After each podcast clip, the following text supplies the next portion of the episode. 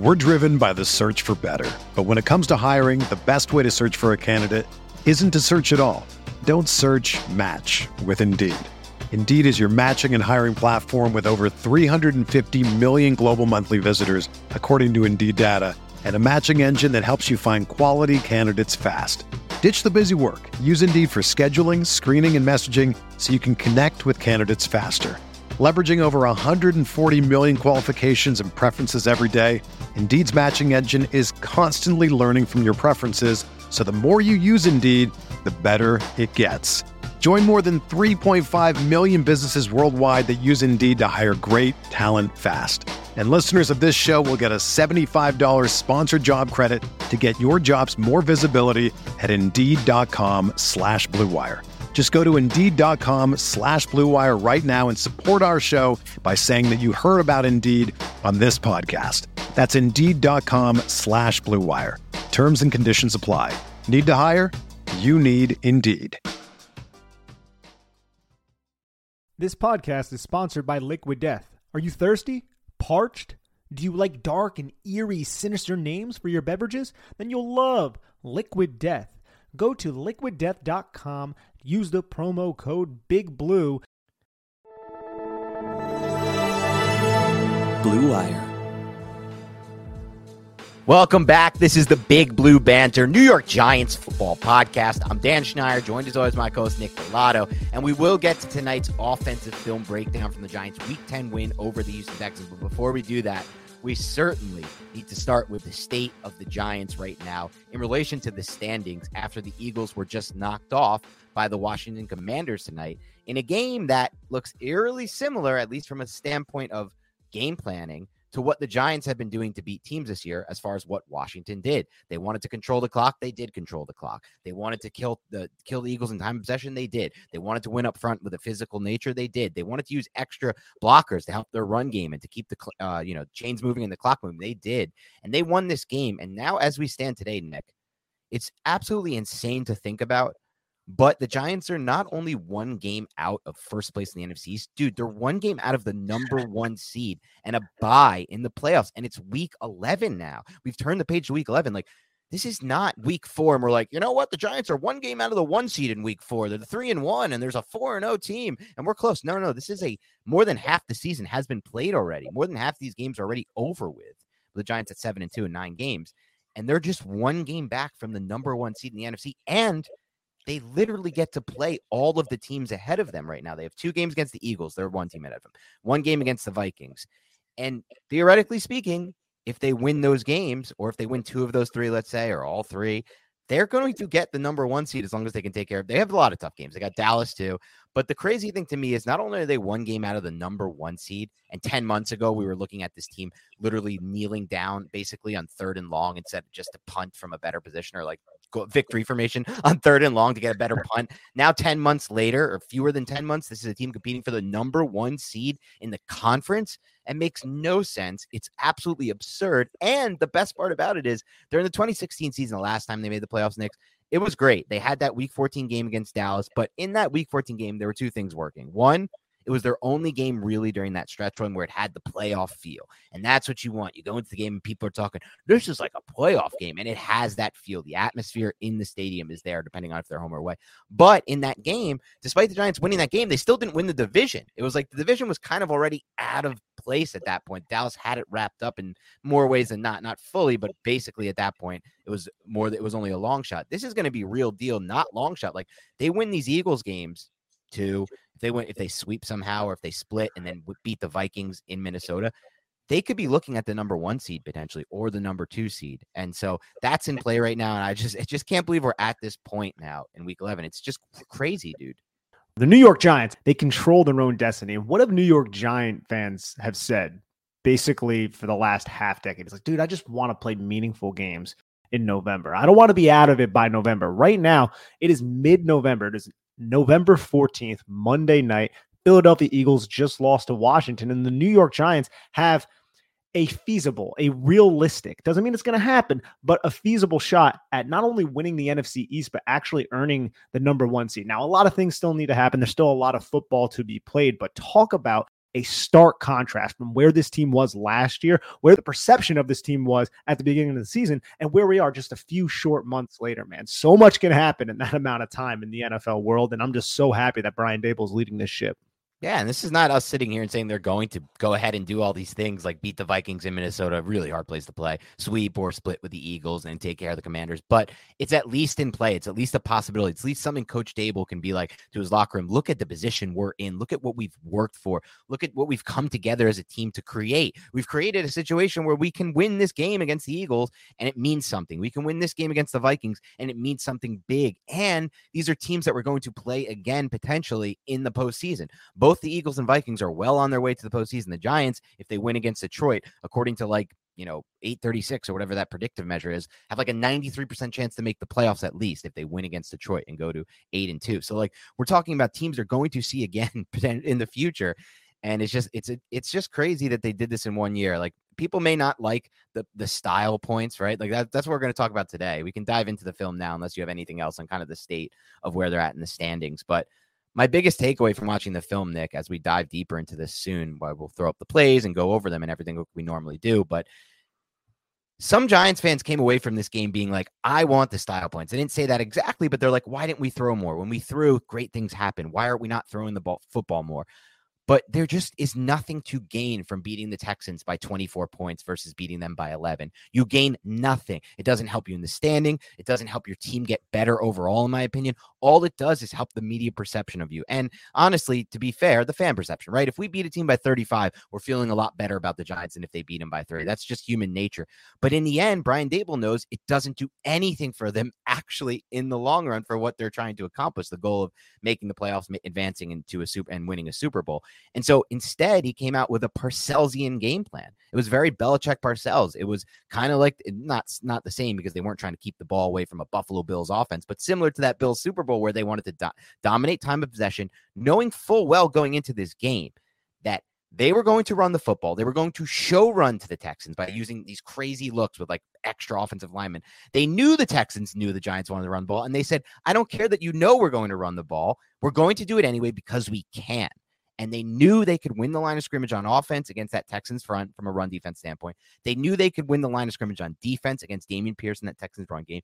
And they knew if they didn't turn the ball over with that recipe, win the line of scrimmage on both sides of the ball, control the clock, win time possession, they would win this football game. And in the process, instead of going for the style points, throwing the football early and often, they minimize the variance. When you throw the football more often, obviously, you know, Nick and I, and myself especially, I'm a big proponent. You got to throw the ball to consistently win Super Bowls. I still believe that. But when you're playing the Houston Texans, a team with the worst run defense or second worst run defense, whatever it is in the NFL, you don't need the style points. You don't need to throw the football. Don't risk getting a ball tipped at the line of scrimmage and then intercepted. Don't risk a play taking a little too long to develop in the route. Oh, next second, the quarterback's hit, fumble, recovery, touchdown for the Texans defense. Don't put any of those plays at risk. Just run the football, win the line of scrimmage, and good things will happen. And that's exactly what happened in this game. And we're going to see it on film. It's not going to be the most fun film we've ever watched with you guys. It's the furthest thing from it. It's just run, run, run, run. But it was the exact right game plan to minimize the risk and give yourself the best chance to win this specific game, in my mind.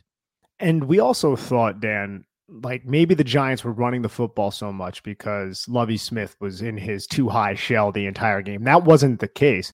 The Texans came out cover two 11.9% of the time. They were in middle of the field closed, cover three, cover one, the majority of the game. And the Giants, despite that, still ran the football and ran the football well. You're right. How many times did we see eight offensive linemen, seven offensive linemen out there, just big tight end packages for the New York Giants, just saying, we are going to run the football. You cannot stop us. And the Giants did it in a variety of different ways. They had, you know, counter, they had the double pullers that they like to do.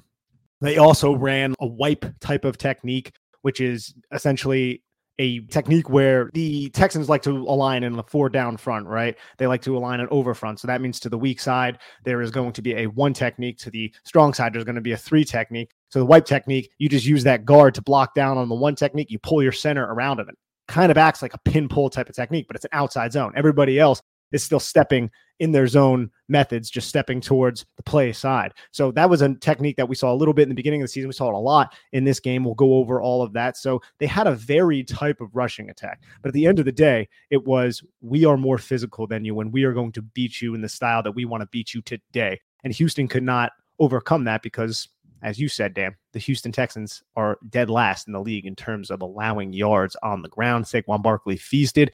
And I'm curious to see actually what we will see against Detroit next week. I'm not sure, and we'll go over that on a future podcast, but I don't know if that same this t- same type of style will work against that team.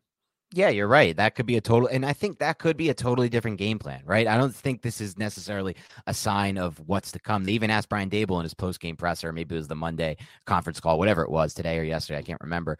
You know about that specifically. He's like, no, it's going to change week to week. Like just because we we are not this team now, we are not a team. Look in this game, Saquon Barkley had 35 carries. Nick, that was the most carries by a Giants running back in a single game since December 5th, 1999, when Joe Montgomery had 38 carries, according to Michael Eisen of the Giants. That's just a crazy number that you can date back 22 years of Giants football, and there hasn't been a running back at that amount of carries in a single game. And that was the game plan, like you said, for this one specifically. But one thing you mentioned that really stood out to me, Nick, and we'll go over it as we look at the film. But every single week, you talked about that interesting, you know, new blocking. They're using the wipe. They're using, I mean, it looks like zone, but it also has a little bit of power gap element mixed in. Cool. But guess what? It's every week now, it feels like, man, we're talking about a new wrinkle in the run game installed by Mike Kafka, whether it means different personnel packages, different blocking. There's something different about this run game. It's not like they're just doing the Pat Shurmur and they're just sitting there and running inside zone every play. They're not even really doing the Kyle Shanahan. To be fair, Kyle Shanahan does vary his run game a lot. I even see him using some pullers and doing some interesting things, but it is a lot of zone. And it's not that kind of run game. It's not the Kubiak. It's a very varied run game. There is a lot of power gap, which I love because this is what we were supposed to get under Garrett and just never worked for whatever reason. But now there is mostly that, and it's a lot of that. And there's zone two, and there's all these different elements and and, and different concepts mixed in. So I think that keeps the defense off guard. I think keeps your rushing attack varied. I think it gives, gives you a better chance of success it definitely gives you a better chance of success. And the wipe technique, we've seen that earlier in the season, but one of the adjustments that I loved, and it happened on the first play of the game, so we'll get into it here in just a second, was aligning Nick Gates as the sniffer and then using him to essentially wham the unblocked interior defensive lineman. Wham blocks are essentially those smaller offensive players, right? Those H backs, those sniffers who are going to throw that block on an unblocked player initially from the interior defensive line. Well, now it's not necessarily a smaller defender. It's Nick freaking Gates coming at you. And that's going to be a lot of force that allows your other linemen to easily climb and take those second level defenders and spring long runs. We've talked about how Mike Kafka has slowly ingratiated trap and wham into his offense. And we saw that on the first play of the game, and I absolutely loved it. Yep, and we're gonna we're gonna get into all that right now, Nick. But anything that you anything else you wanted to add about just something different you might have thought about or anything of that nature from watching this game? No, not necessarily. I mean, we're gonna go through all the plays and I'll have a lot of my thoughts throughout the entire podcast. Okay. And so on this first drive, we get a 10 play, 68 yard touchdown drive from the Giants, which was great to see because one, the Giants have struggled at times to score on their opening drives, but two, they incorporated tempo into the offense on this drive. And that's something you can do when you're at home. It's quieter on offense. You can get the calls in. And I love that they use tempo in this game more often and as a way to really give them an advantage on offense. And you saw that throughout this entire first drive. And here we go. This is the first play that we were just referencing. Nick Gates as the sniffer, big number 65. You can see how Jalen Pitre just followed him across the formation. That was something else that we saw that was consistent from what Seattle did. They just paid heavy attention. Anytime the Giants use this sniffer, which they do a lot in the run game, the opposing defense was dialed in on that sniffer. So that's something that the Giants, I think, take advantage of a little bit later in the game, which we'll go over. But here's the first play Nick Gates, boom, trap block right there wham block if you want to call it that, even though it's a bigger defender the center and the guard both ignore that one technique. They allow the one technique to come in, and then he just gets picked up by Nick Gates. And now look, Mark Glowinski, he's up on that play side linebacker. So you have uh, more bodies there. Now the play side linebacker makes a really good play on Saquon Barkley right here. And I wish Darius Slayton kind of adjusted his path and just helped Mark Glowinski here because that would have sprung a much longer run. But he followed Jalen Pitre around. But this is just one of those little wrinkles having a 300 pound offensive line here eligible receiver H back in that situation. And when Nick Gates makes contact there, as you can see, 93 just get boom, flip back. I almost envision my head him going wham into the guy, like as he just delivers that absolute blow. You can watch the recoil from that Texans defensive lineman. That's a nose tackle getting absolutely whammed backward and off the spot by Nick Gates. Three yard gain to set up the second and seven right here, where again you have six offensive linemen. This is the wipe technique that I was just talking about. If you look to the right of the screen, you see the strong side of the formation where Nick Gates is to the field side, but the Giants are going to run weak side against the four down front, which is an over front. You could see how the defensive tackles in a four eye spot, so a little bit outside of the three technique spot because Nick Gates is in that area as well. But the one technique to the weak side is the player that's going to get wiped by Mark Glowinski, who's going to block down. Jon Feliciano is going to pull around, and it kind of acts as a pinpull concept. But if you look on the screen, everybody's step and play side. This is essentially just an outside zone type of blocking scheme, other than that wipe technique adjustment that I went over at the top of the show. Yep, and that's a great way that you can see the the hole is cleared for the little five yard gain to set up this easy third and two conversion for the Giants, where they run a play that they've run earlier this year. We'll get to it in a moment here to free up but Wan'Dale Robinson. Look up at number 75. Josh Ezeudu is the backside guard. So he's the guard to the strong side. Look just how quickly he climbs and gets up to the second level. I, I just love this kid's movement skills, man. I know yep. we've talked a lot about Josh Ezeudu, his talent, his his foot quickness, and we, we're a little frustrated by some of the inconsistencies, albeit they are understandable. But just look how quick he covers this ground to locate that linebacker. And he doesn't do the best job finishing the block off, but those movement skills cannot be taught, Dan.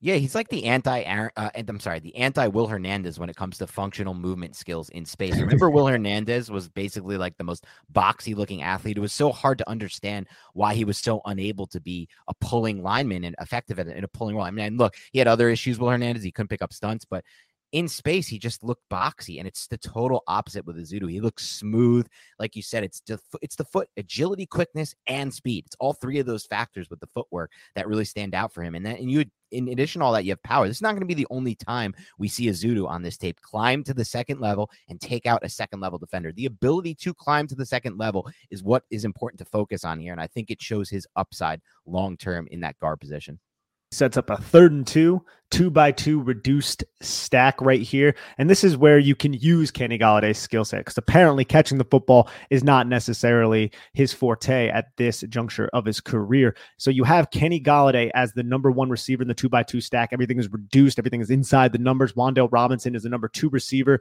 on the line of scrimmage right next to Kenny Golladay. So you just use Kenny Golladay to essentially create a legal quote unquote type of pick on Wan'Dale Robinson's defender, who just releases right out into the flat and presents himself to Daniel Jones, who goes into the mesh point and then kind of flows towards Wan'Dale Robinson. This is easy pitch and catch type of stuff against man coverage. And Kenny Golladay does a good job in these type of situations because he's a big body and he doesn't really run fast. So he gets in the player's way for an extended period of time. yeah, just a natural pick, and that's this is a good. You know, a lot of good, a lot of teams are using this. It's a really easy way to pick up yards, especially on third down. Especially if you have a quarterback who can deliver the ball rolling to his opposite shoulder there, and he can. And Jones puts a good ball on Robinson, puts it in a spot that allows Robinson to catch the football, flip his body, and turn up field for a few more yards after the catch.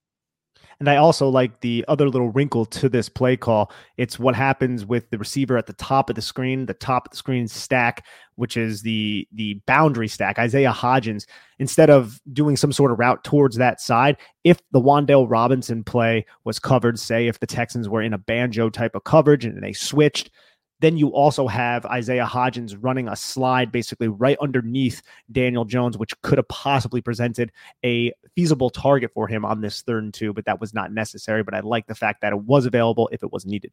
Yeah, it's a great call because it's a third and two. They only need two yards to convert. If you do look for Robinson there, it's covered. Flip your hips back to the right. You can dump it there to Hodgins, and he'll probably pick up two yards.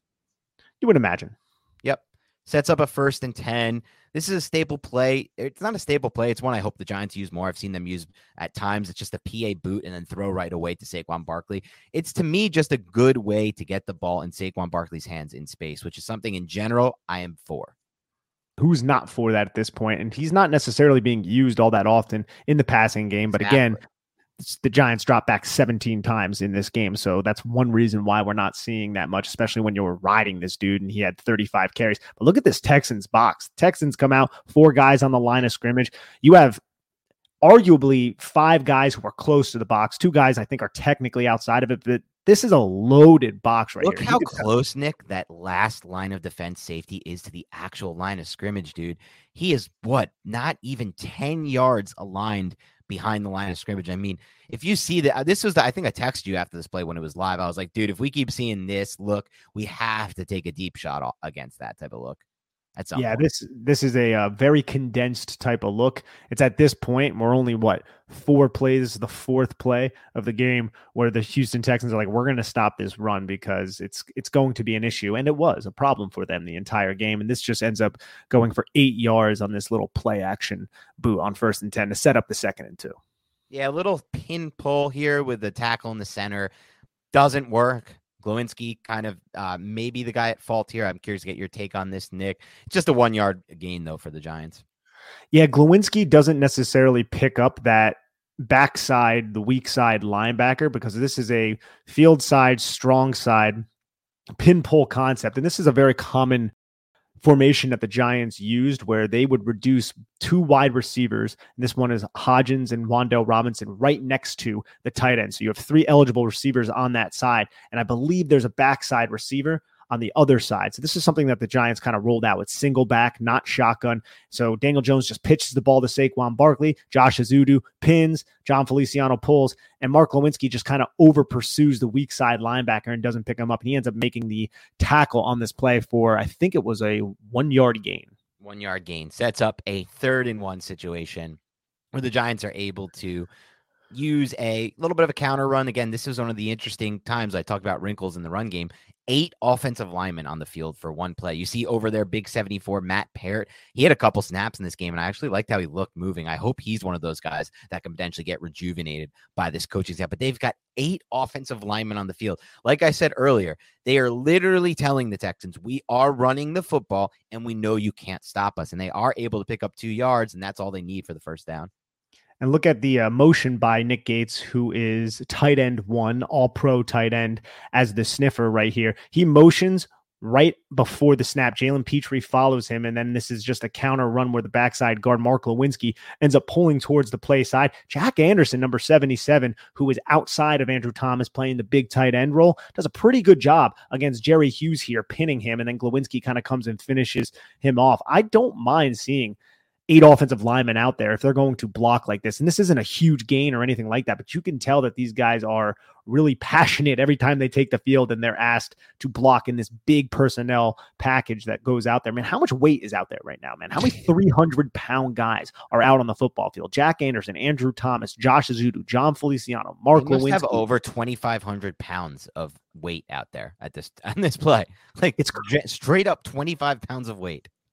Tyree Phillips, Matt Parrott, More than Saquon that. Barkley, more than 2,500 because there's some 320s in there. There's some 330s. Like who? How big is Tyree Phillips? Ah, he's a big guy. Yeah, he's a big dude. Like it's insane. They went with an eight offensive lineman look and said, "F it, you're not stopping us." Uh, here then after the first down, we're gonna get a play that just doesn't work. Uh, nice stop by the Texans here for two yards. They Look at look at these Texans linebackers. They yeah, like so aggressive.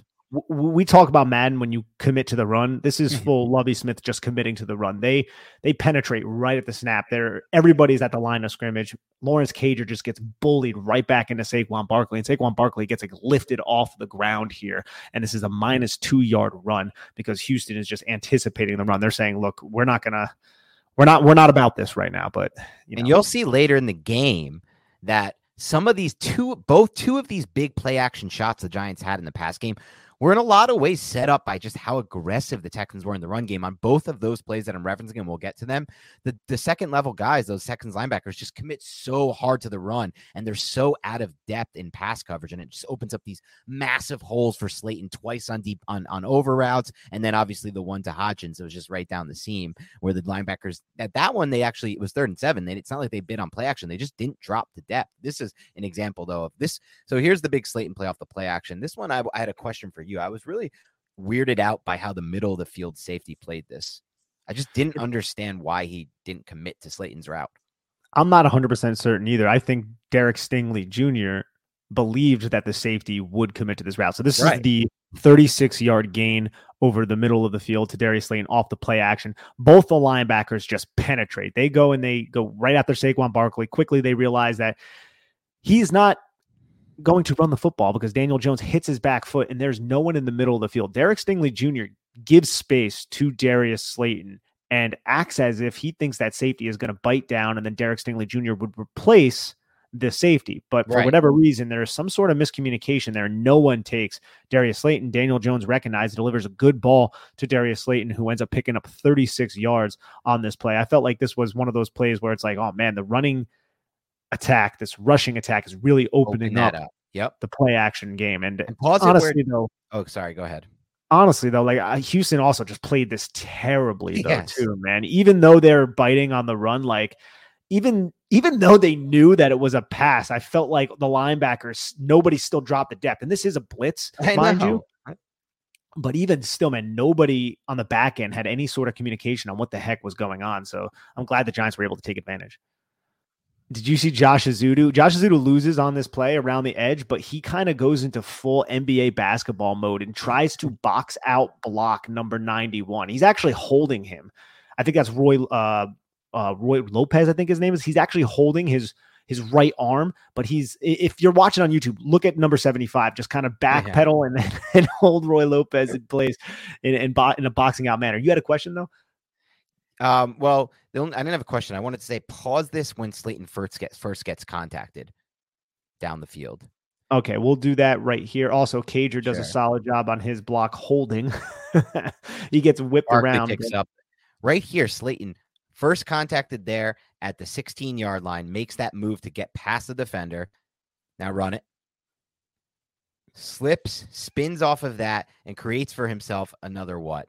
Gets all the way down to the six. Almost so 10 yards. creates for himself almost 10 yards there. First with the move here, that little move, and then another 10 yards created by Darius Slayton. Darius Slayton was absolutely fantastic in this game. If it, when it comes to the separation, when it comes to the yards after the catch, like we see on this one, when it comes to the raw speed and the breakaway ability. I mean, you could talk all day and all, all about how we have the worst receivers in the NFL, the Giants. Darius Slayton is not playing like his name right now. Darius Slayton is playing like one of the better receivers, not obviously a number one, but he's playing like for sure a wide receiver two at this point compared to the rest of the league. I mean, I, I don't, I've seen enough around the NFL from all these other teams' receivers, some that don't even have a wide receiver one better than Slayton, to know that this dude is creating enough separation on a consistent basis, enough plays post catch with his breakaway ability to be considered a plus asset right now on this roster.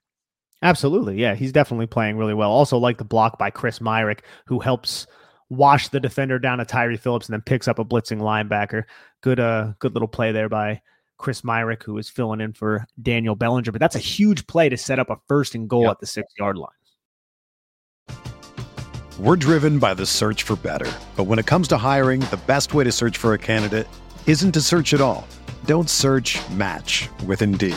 Indeed is your matching and hiring platform with over 350 million global monthly visitors, according to Indeed data, and a matching engine that helps you find quality candidates fast. Ditch the busy work. Use Indeed for scheduling, screening, and messaging so you can connect with candidates faster.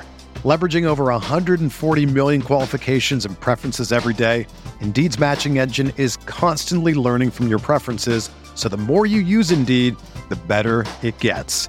Join more than 3.5 million businesses worldwide that use Indeed to hire great talent fast. And listeners of this show will get a $75 sponsored job credit to get your jobs more visibility at Indeed.com slash Blue Wire. Just go to Indeed.com slash Blue Wire right now and support our show by saying that you heard about Indeed on this podcast. That's Indeed.com slash Blue Wire. Terms and conditions apply. Need to hire? You need Indeed.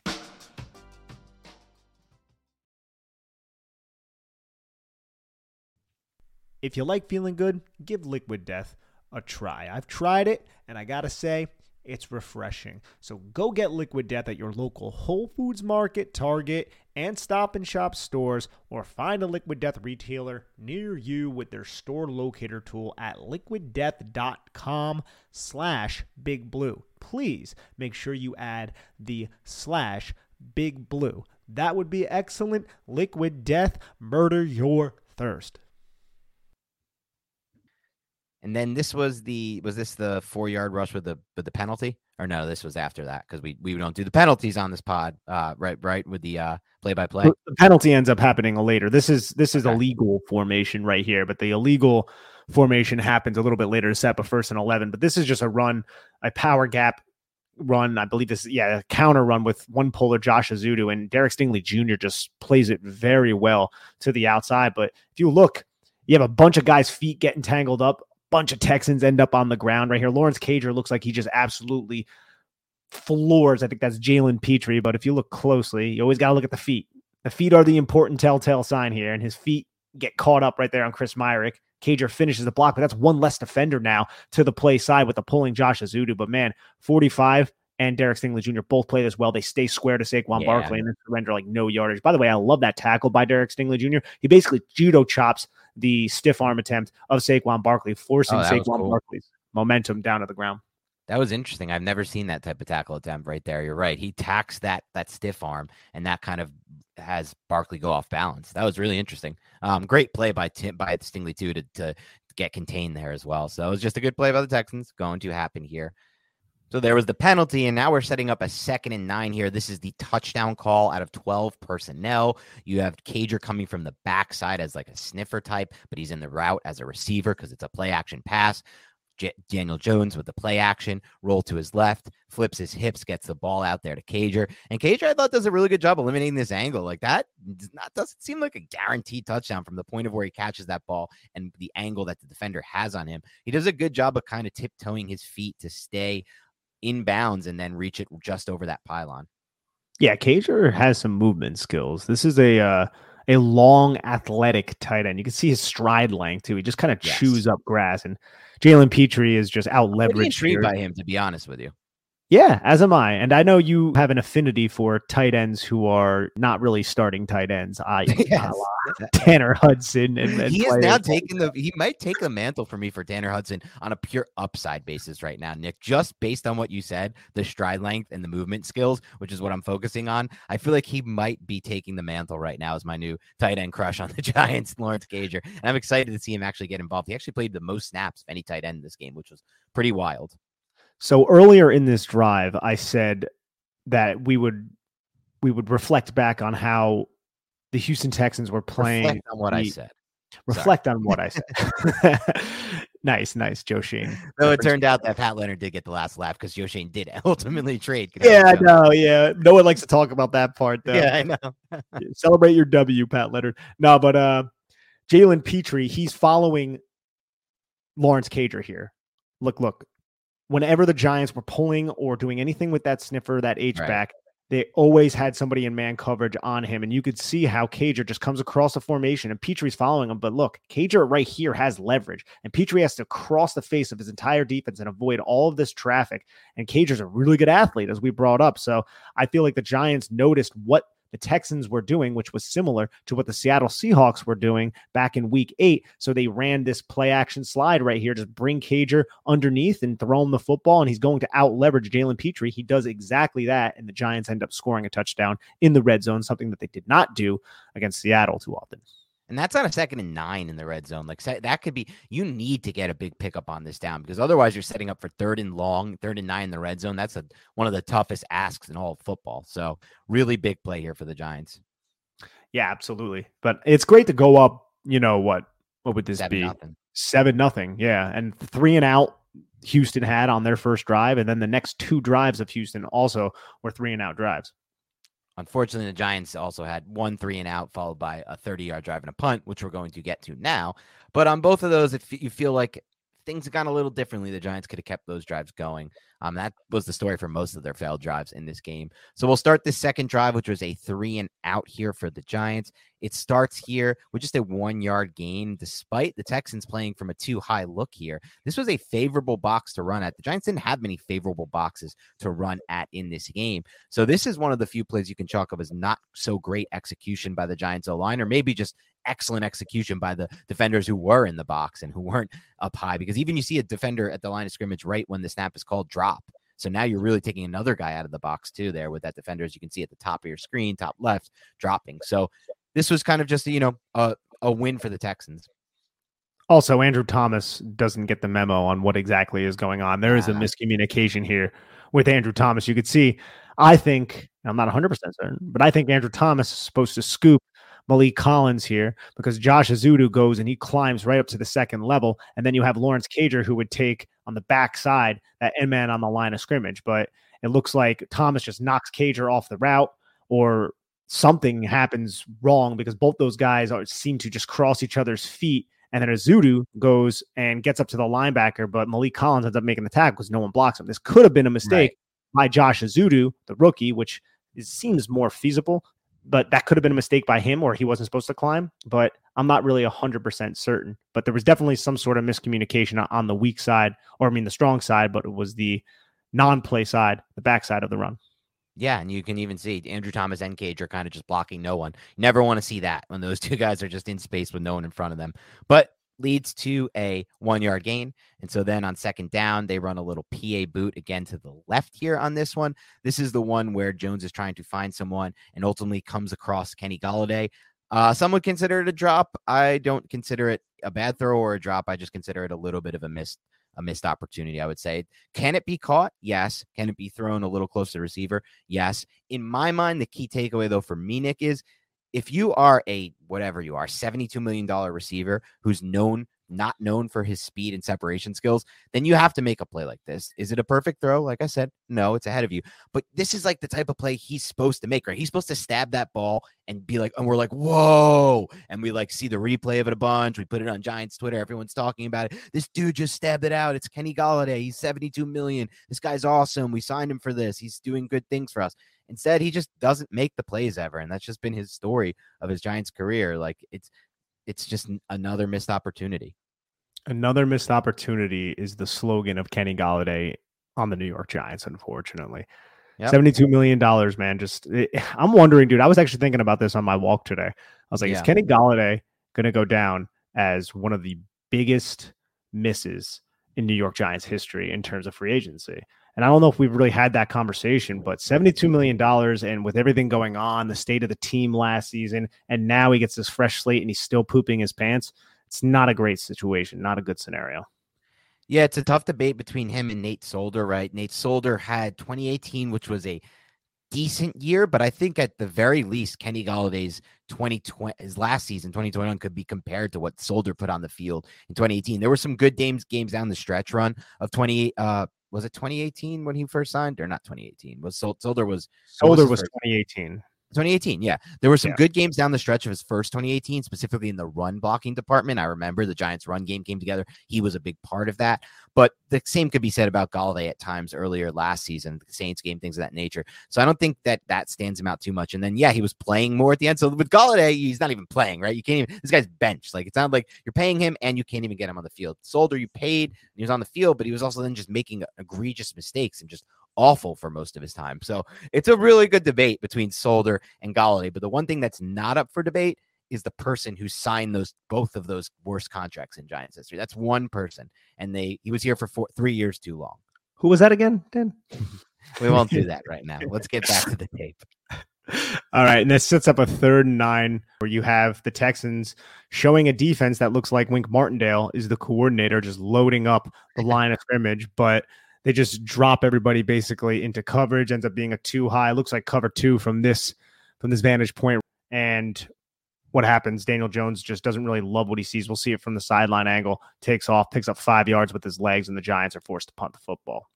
And we'll see an example later in the game where that actually does work because the because Jones uses pre-snap motion before the snap. Wan'Dale Robinson confirms that it's man coverage and then knows that he can just take that B gap against zone, a zone type look and it looks this is like a zone, right? This was happening. It's cover two, yeah. Yeah, it's got it. Okay. Against this type of look, it's harder to take the B gap or the A gap or whatever it may be and take the run. So yeah, there's no solutions. I don't really mind Jones' decision. There's just nowhere to go with the football. He there's really no window here. Uh, maybe at the top of the screen, you consider. I was asking like, should he fire to Slayton in that window right there, right around the 40 yard line? What your thoughts are on that? But he's already running.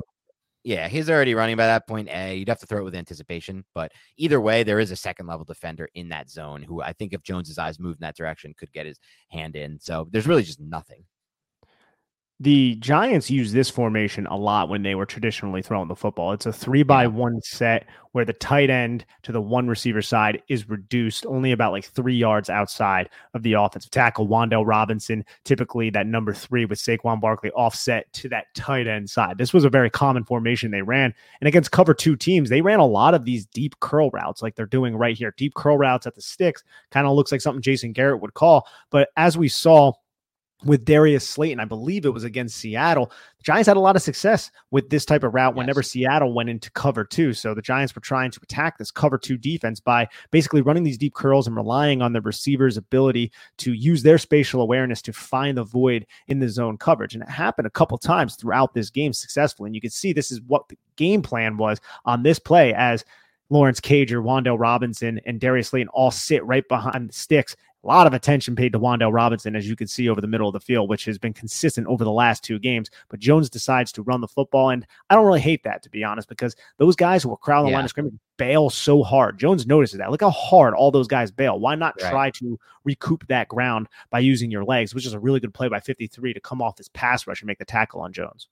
And if 75 holds the block, like there is a better lane for Jones to run as well if Ezeudu does hold his yes. block because ultimately he has to alter his running path to the right, and that screws him up because Ezeudu, eh, the defender comes off Ezeudu. So I like the decision by Jones. If it's executed a little better, he has a chance to make it. Also, I like that they're using like some like look, we don't want to go too Garrett crazy, but a deep curl against this coverage is like a, set of deep curls against this coverage. It's fine to try sticks type stuff against this coverage. Why? Like you can't use uh, it's zone. You can't play mesh against zone. Mesh is a is a man beater. Everybody loves mesh. They want to use mesh on all these third downs. Sure, if you get man coverage, fine, but you're getting zone coverage here. So I, I am with you. I kind of like the call by Kafka and and I like the decision by Jones. Again, if that running lane isn't altered by Ezeudu kind of giving up on his block or whatever you want to call that, there's a chance.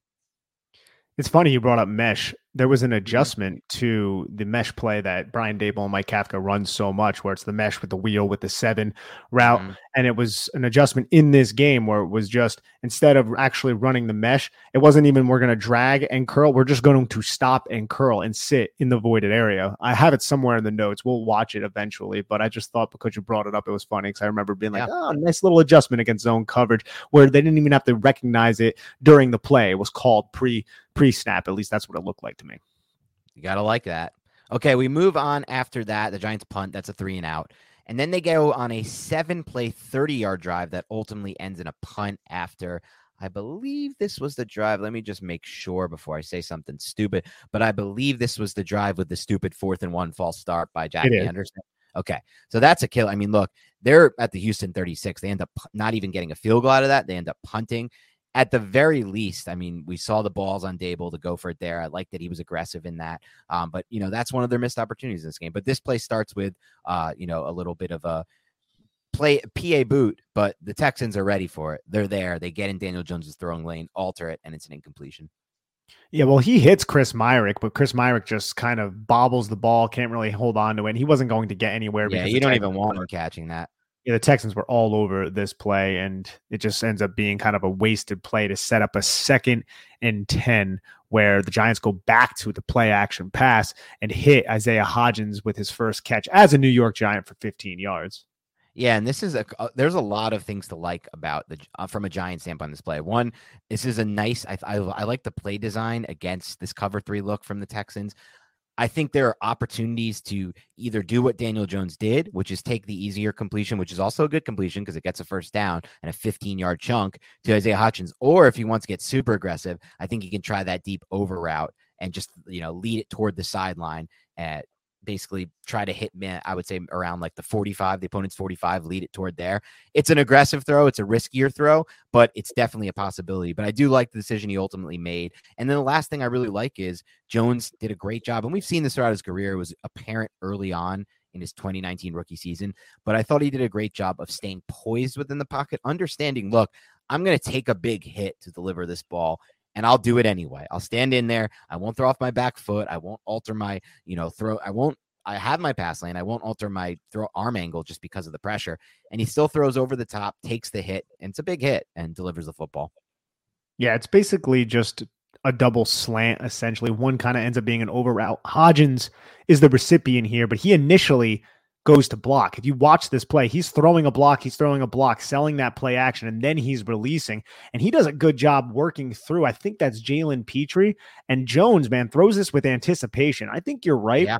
The the the best case scenario is maybe finding Wan'Dale Robinson deep because Wan'Dale Robinson gets isolated against a linebacker running into space with Desmond King cleared out by Kenny Golladay's deep vertical route regardless of that fact, I'm not saying that to to say Jones did anything wrong. I actually like this decision by Jones as well here because you can see Jones looking, he sees the safety, and right here he sees Jalen Pitre with his back turned, yes. scrambling to get into position, and he knows there's going to be a throwing window over the middle of the field because Christian Kirksey, the linebacker, is just bailing to catch up to Wan'Dale Robinson. So he sees the window and he throws the football right as Isaiah Hodgins is going to pass through right into that window. He takes a hit almost simultaneously, too. So this is very good timing right here by Daniel Jones to deliver a nice strike to Isaiah Hodgins to move the chains. Yeah, and you could even see it. The window is small. He delivers that football. The receiver puts two hands on the football. And then after he puts two hands on the football, he's immediately contacted by the other defender. So, one thing I really like about Jones on this play, about the throw by Jones on this play, is that he led a receiver to a spot. He didn't throw the ball to an open receiver, he threw the ball to a spot. And that's what all the really, really, when you see consistent great quarterback play, a lot of it is that anticipation, that ability to throw to spots, have the confidence to throw to spots, and know, and, and then actually to complete the passes when you're throwing to spots. Also, let's look at Wan'Dale Robinson and Daniel Jones playing some trickery. These guys play poker, man. They might be poker players because watch how they point at Jalen Pitre. Wan'Dale Robinson points at Jalen Pitre right there or uh, Daniel Jones does, and then Wan'Dale Robinson follows. And then Wan'Dale Robinson, watch his route. He goes like he's going to block Jalen Pitre, really selling like this is going to be a run off the play action. You look at the line of scrimmage, you have a double team set with the guard and the center. You have a double team set with Tyree Phillips and Glowinski. So it really looks like a running play. And then Wan'Dale Robinson just bends right around Pitre and explodes into space. This is another reason why the Giants were having so much success yep running the football and then passing the football off the play action is because they sell it so well, and that's a, gift and a and a skill in its own right.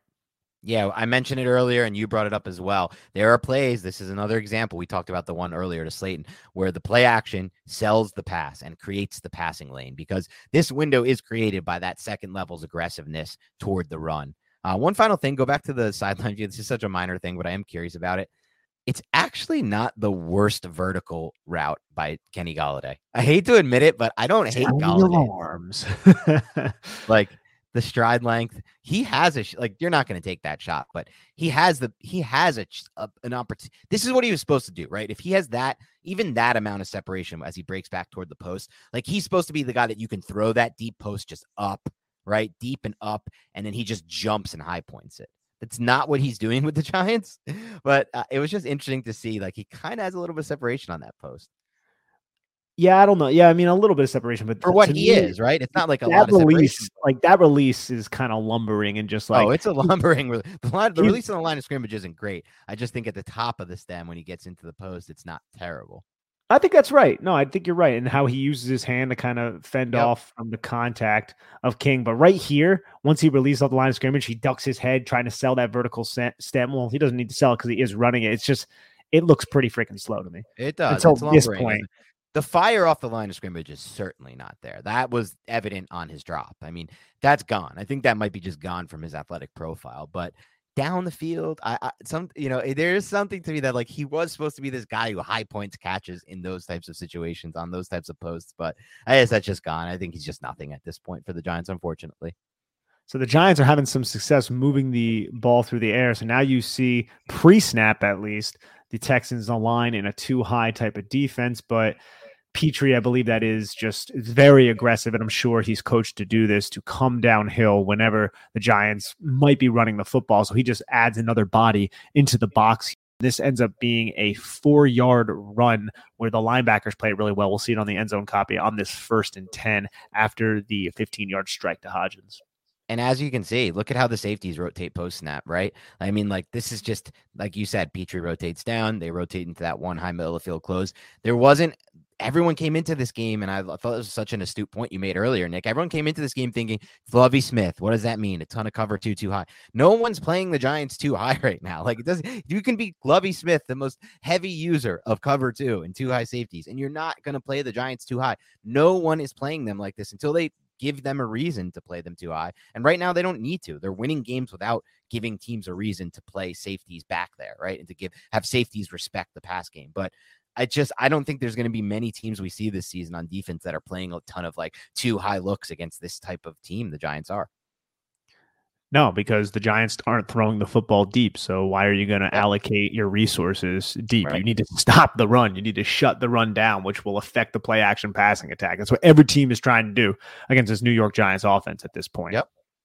Yeah, even even the Lovie Smith Texans. But anyway, we set up this second and six play. This is a six yard run here for Saquon Barkley. A nice little outside run thought it was blocked up pretty well. I thought Saquon did a good job of processing it, finding the right time to cut back and move his momentum forward to give himself an opportunity to pick up that extra two yards for the first.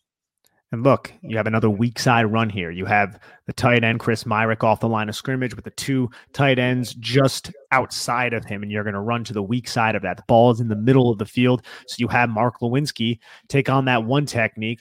And then you go also see, man, Mark Glowinski drives this dude backwards. And then Jon Feliciano ends up kind of finishing this play off. This is a second and six run that goes for six yards. And I feel like the weak side blocking for the New York Giants did pretty well in this game. And this is one of those plays that's a good indicator of it because the guys who are making the tackles here aren't weak side defenders. They, these are strong side defenders coming in pursuit, making all these tackles from the back side of the play because the blocking to the weak side for the Giants has been pretty superior. Yeah, 100%. And Glowinski is somebody you mentioned. I thought Glowinski had a, nice bounce back game for him. I thought he had one of his better games as far as his Giants career goes, it's just film alone. Um, and then look, it's always going to help a player like Glowinski if you have a game plan like this where you're running the ball almost every snap. Hell, every single offensive lineman, even Andrew Thomas, is going to benefit from a run heavy uh, offensive game plan. You ask any offensive lineman what he wants to do, he'll say, I want to run block 100% of the snaps. They are, would 70 times rather run block than pass block. But regardless, Glowinski had a good game for the Giants in this one. He did. Now we have a first and 10 zone read. And we asked ourselves in the quick reaction pod, why is Daniel Jones handing the football off every time yeah. on these zone reads? And after I watched the film, I now know why. It's because it's because the Texans did not allow Daniel Jones to run the football once. The backside pursuit defender was incredibly disciplined with his responsibility. And you can see it right here 45. He just sees his own read, sees the mesh point. He just sits every time you're going to hand the football off in this situation, even though you have number 85 kind of coming across. But I also like this wrinkle because what did we say earlier several times now on the podcast, Dan, with the H back coming across a formation, Jalen Pitre is going to follow him. You hand the football off to Saquon Barkley. Now the Texans are one less defender in the box to that side of the field. Yes, you lose a blocker in Chris Myarick, but you have defenders flowing away from where you're handing the right. football off. So I I like and appreciated that fact. That's something we're going to see throughout the game. And also, I just love how Andrew Thomas to the play side here. He chips and allows Josh Ezeudu to make contact and sustain that block, and then he just picks up Christian Kirksey right here and removes him from the play. Like Andrew Thomas is so damn fun to watch every Sunday. Yeah, we don't always get a chance to appreciate what he does in the run game just because the Giants are not running as heavily as this. And sometimes they're running away from him. At times they have some had some of their success runs, but even when he's not involved in the play, this is one where he is, but even when he's not involved in the play, like on the front side of a play or anything like that, he still has good backside blocks. In this game, I thought he was able to flash his his ability as a run blocker. That's not always talked about with Thomas because his pass blocking is so damn good, but the run blocking is also an asset of his. It certainly is. It certainly is. And that was a two yard gain to set up a second and eight play action bootleg where Daniel Jones ends up picking up yards with his legs. We'll watch it right here. This is a cover two defense. It looks like you see the two high shell. Texans don't really buy it that much on this one. You can see right. how they don't really pursue Saquon Barkley. They all bail and they eliminate the intermediate route from Kenny Golladay and Isaiah Hodgins. There's really nowhere for Daniel Jones to go with the football. So the fact that he was able to pick up six yards on this play is probably a win for the Giants. It's a win for the Giants. It's also a win for those who are you know, in strong the strong camp of Daniel Jones is doing a lot to add value to this team independent of the coaching, independent of Saquon Barkley. And he has in a lot of ways. This is an example of that. There's nothing, there's no way to beat that that cover two when those Texans line, second level guys are going to drop to that depth. Like there's nothing there. The play is designed to go to Golladay. Hodgins is taken away too. So what does he do? He turns what most quarterbacks are doing here, dumping the ball out of bounds for an incompletion into a six yard gain to set up a third and short. So it's an excellent play by Jones. It's a good decision and it's also a good example of his athletic ability, creating yards, unfound yards for the Giants. And it's a three level read. designed by Mike Kafka because Wan'Dale Robinson fakes like he's blocking down, spins out, and he's that first level. But the middle hook defender and the flat defender to the side where Daniel Jones is rolling out to both focus in on Wan'Dale Robinson. And I felt like Christian Kirksey did a really good job recognizing, probably through film study, because the Giants run this type of concept a lot, that the Giants were going to run the deep horizontal cross. So instead of just kind of staying in his middle hook, he just basically matches Kenny Golladay and carries him through the zones where where the where Derek Stingley Jr. and number two of the Houston Texans should be, but both of those guys are on Wan'Dale Robinson. So basically, this defense is just covering each other's asses right here to cover up all three levels of this passing attack. So again, just good defense by Houston on this play. Yep, good defense, and yet still six yard gain for the Giants. That's always a win when you can get a win. Uh, you can get six yards on defense guesses, right? Here we have a little zone read action here for the Giants on this third and two. It does not work out for them. They only get one yard, which leads to that Jack Anderson fourth and one false start. Let's take a look from the sideline angle real quick, Nick. Uh, something that I thought was worth at least bringing up is should this have been a play where the Giants uh, alert to maybe a bubble out there to Wan'Dale Robinson instead?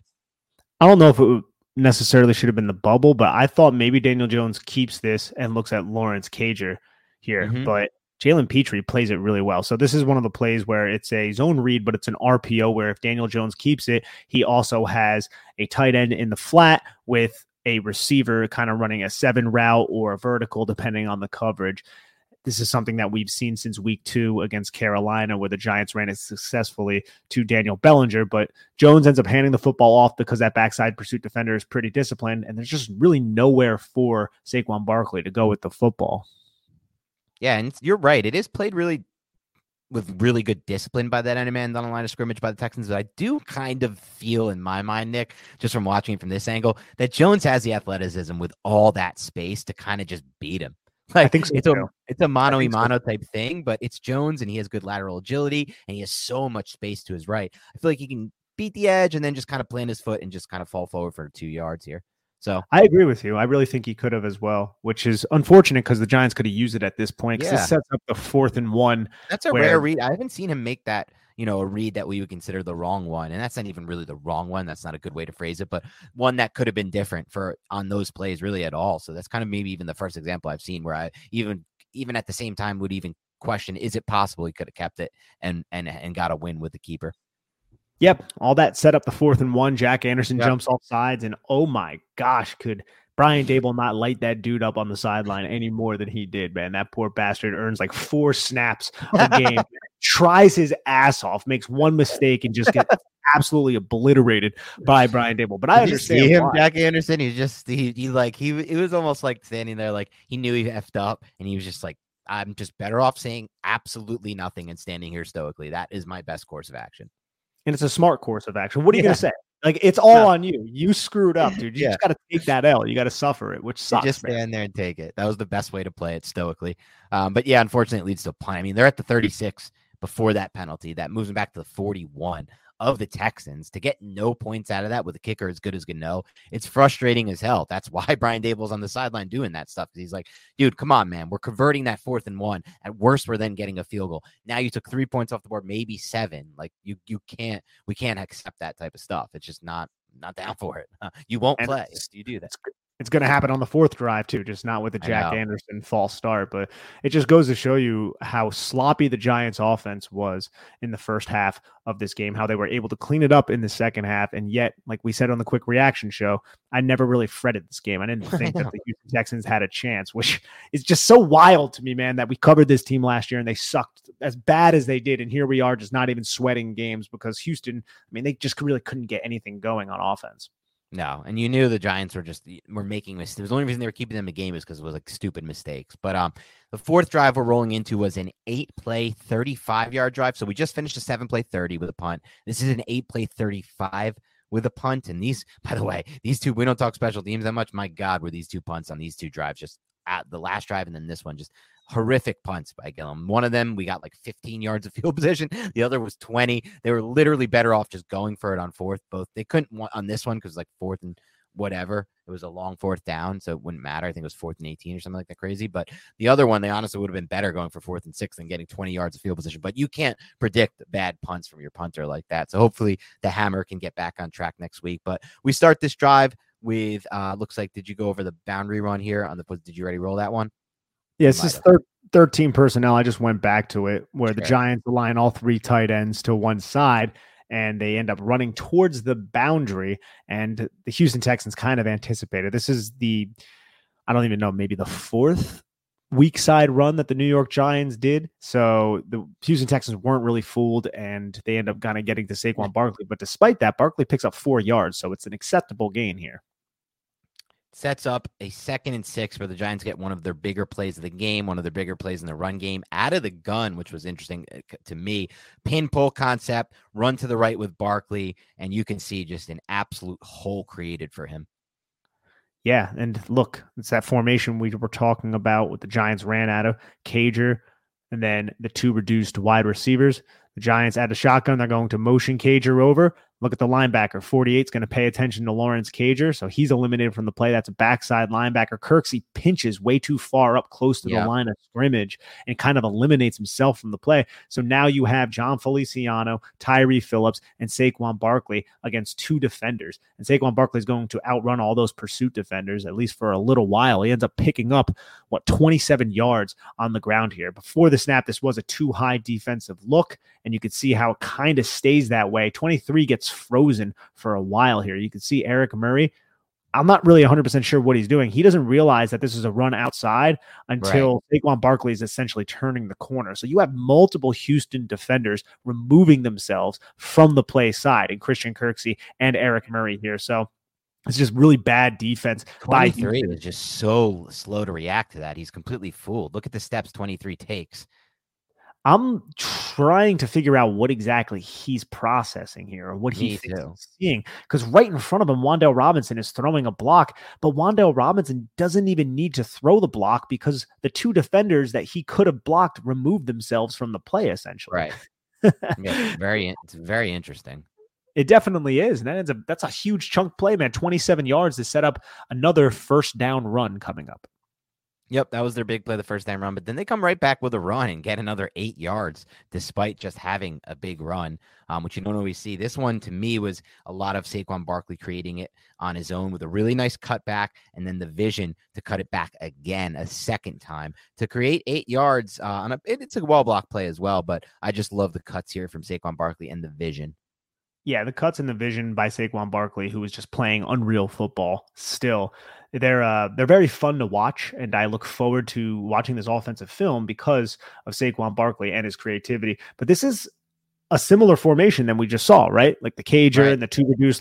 Only now it's not shotgun. The last play was shotgun, so you can see how the Giants are coming out with similar types of formations, but they might be changing certain things. Like right now, they bring Daniel Jones under center, they run this single back, and they hand the football off for a nice eight yard gain. You can see how the Giants are just blocking down right here. And if you also been paying attention to the Houston Texans defense, they've been slanting a lot, something that the New York Giants yeah. do. Because now, when you slant, it's typically difficult for or I don't want to say it's difficult, but it can be a problem for zone based blocking schemes when you slant and you change your gap post snap right at the snap. It can create miscommunications. It can allow you to penetrate. It can blow up run plays, you know, force tackle for losses. So that's something that Houston was doing all game here. And it's something that the New York Giants were doing. And we'll see that tomorrow. But you can see yeah, right there good. how that happens. Yeah, and we'll see exactly as you said. We'll see that when we go over the defensive film. Similar situation in some spots. Second and two, they come out again. Similar formation here. Just a little one yard gain for Barkley. This one doesn't work out as well as the last two.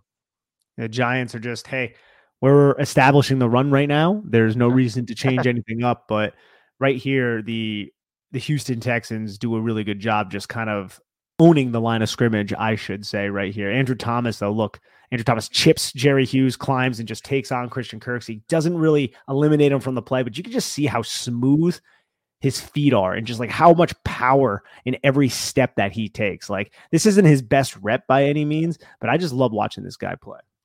Yeah, he's a really fun offensive lineman to watch. He makes it fun to actually watch offensive linemen. Not all of them do that. I think Ezeudu is a really fun lineman to watch as well, just because of his absolute explosiveness in the run game. Um, hopefully, one day Neal will be that as well. Speaking of fun offensive linemen to watch, on this third and one, the Giants go back to this eight offensive lineman look. So that gives our boy Matt Peart, number 74, a chance. The forgotten man, Matt Peart, the guy who we originally expected. Oh my God, did we get a steal at 99? The right tackle of the future. Well, guess what? It didn't work out with the last coaching staff. What do we know, Nick? This coaching staff has already done things for this offensive line to make each and every one of them who came over better even Andrew Thomas is a better player now than he was before the last offensive line coach regime. You can say the same. There's a lot of new faces, obviously, on this offensive line, but you can say the same about Bredeson before the injury as well. So why not Matt Peart? And I love watching 74 here because he shows kind of that flash of what do we think about him coming in? We thought he was somebody who looked like a tight end, could move a little bit like a tight end, but also was big and had the length and the power. And you can kind of see all those traits on display, I thought, on this play.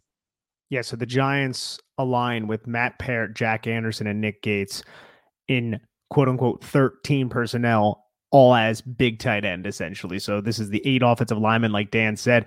But the Giants run the football towards that side. I love how Matt Peart stays square. So Matt Peart releases off the line of scrimmage. He doesn't block 92. That's Jack Anderson's assignment. So he's just climbing right off the line of scrimmage to Christian Harris, the rookie. And watch how he just stays square all the way until he has to contact. And he just removes Christian Harris from this play and Saquon Barkley hits the hole right off of his ass. You could also see again how the Houston Texans are slanting here at the snap. They're slanting towards the weak side, and the linebackers are going to slant, and it kind of plays right into the Giants' favor here. And the Giants just kind of they slant weak side. The Giants have three offensive linemen to the strong side, so you have a bunch of guys slanting away from the play side where you have three extra offensive linemen. So it's just a win for the New York Giants. And Saquon Barkley doesn't end up breaking this for a touchdown, but it ends up going for a really nice gain on a third and one. I believe it was eight yards on this play. Could have even been worse if 36 wasn't there to make the stop.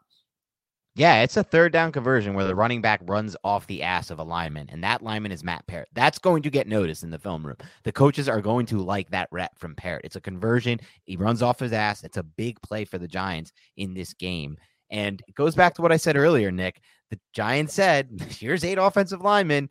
We are going to run the ball you bet we're going to run the ball. We know you know we're going to run the ball. We're still going to be able to create. And that's exactly what they did on that play. Of course, it's followed up by this five yard loss that really screws up the rest of the entire drive here. They try to get a little cute with Wan'Dale Robinson uh, in motion and then to take the handoff. Wan'Dale Robinson. Yeah, he should cut that back. Stuck his foot vertical and followed his blocks, but he wow, tried. Dude, if he gets vertical there, who knows?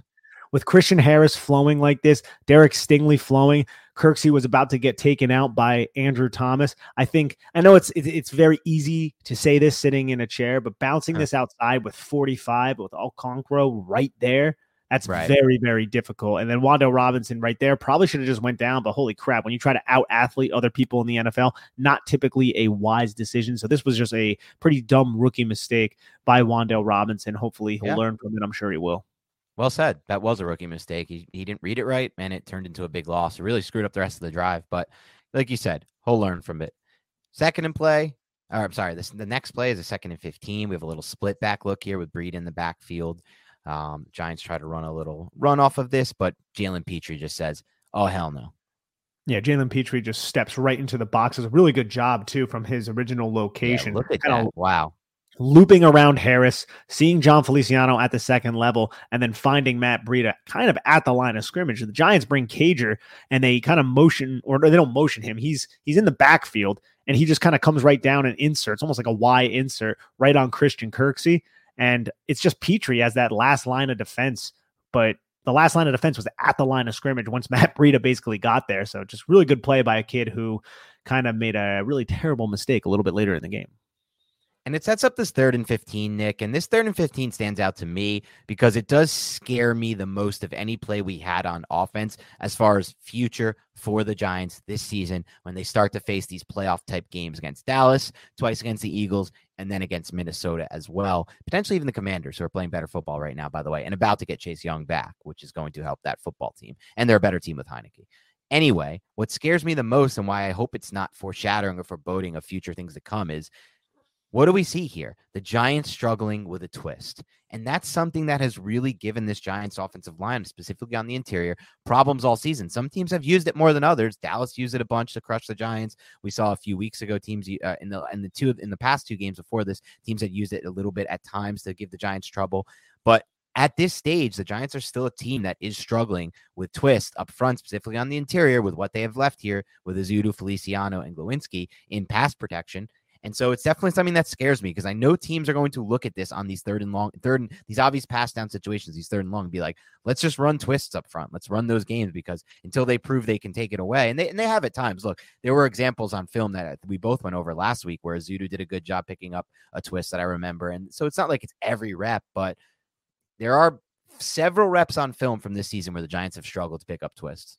Yeah, but this is also a six man pass rush. There's yeah, six it's, it's right. pressure. So it wasn't just a four man twist. And this is a a uh, a way that the Texans were trying to generate pressure was by using Christian Kirksey on these twists as the penetrator with the end man on the line of scrimmage or the five technique being the the looper. And it's I think they tried to do this three times and two times it was successful. And you can see Kirksey right here just runs directly at Josh Ezeudu, creates the pick, eliminates the center who follows Christian Kirksey on the blitz. And then 97 just comes right in.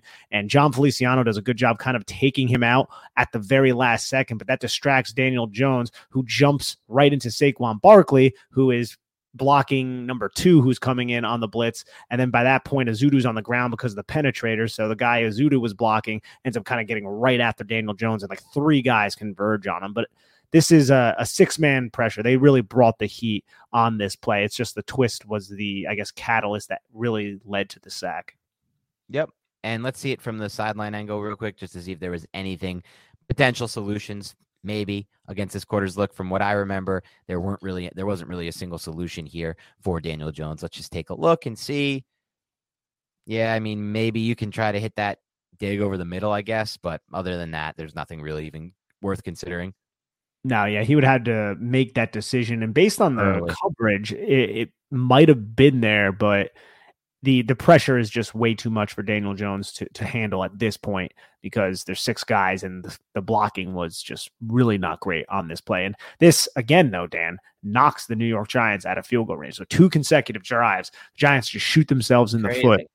And they and they're just taking points off the board. And again, I'm sure Brian Daboll's yelling at somebody on the sidelines. Hopefully, it wasn't Jack Anderson. Yeah, I hope it wasn't Jack again. That would just be too sad. Next drive, we have a five play, 22 yard drive that starts on the Giants' own one yard line after a very, very good special teams play by the Texans.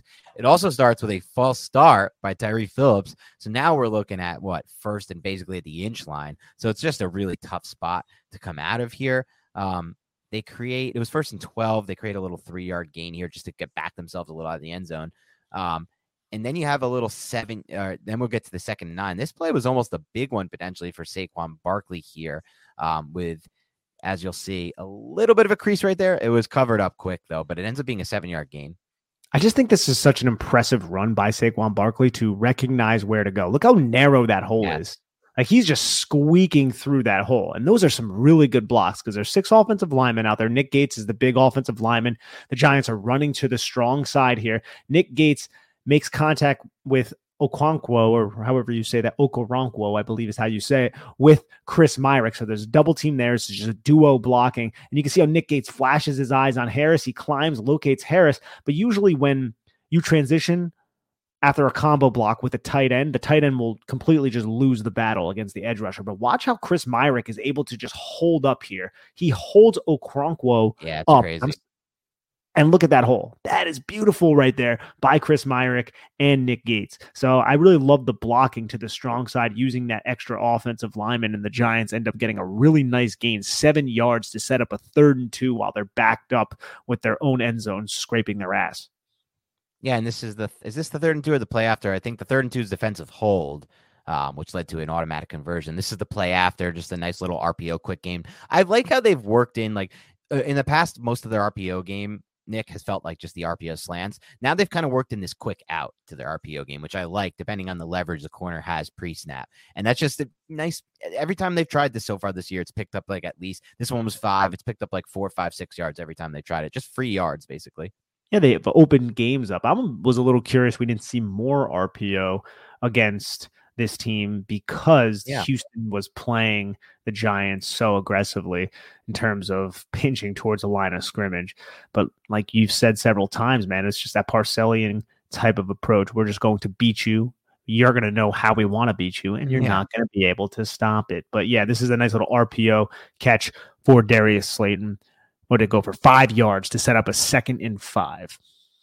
Yeah, nice little play. Unfortunately, this is where the drive breaks down here. This is the Kenny Golladay drop. Really good throw in by Jones in stride to Golladay. Just it's just a crazy, inexplicable drop by Golladay. I don't I don't know if this needs much analysis. I like something I'm sure you'll mention with the tight end which this is something we see a lot with the Kafka system, like from the route standpoint, the tight end running the route right at the player to take him away. So that's perfect. That's done well. It takes out that dagger guy. concept from yeah. the three by one set too. Tanner Hudson runs right at uh, Harris. You have the dagger concept with the deep dig and the and the clear out just to open up Kenny Golladay on that side of the field. And Daniel Jones probably could have hit the dig, but the safety was there. But why not throw the football to Kenny Golladay in this situation? There's absolutely no reason not to, because typically when you're paying wide receivers, you know, five cents, let alone $72 million, they're supposed to catch the freaking football. And he just drops this. And look at that. It's right in his hands. It's absolutely right in his hands. He actually has Crazy a step job. on the defender. It's just a terrible, terrible play by Kenny Golladay, who seems to just not be able to get away from these types of mistakes this season. But I think another low key, excellent takeaway from this play is Saquon Barkley in pass protection. Yes. Watch him right here.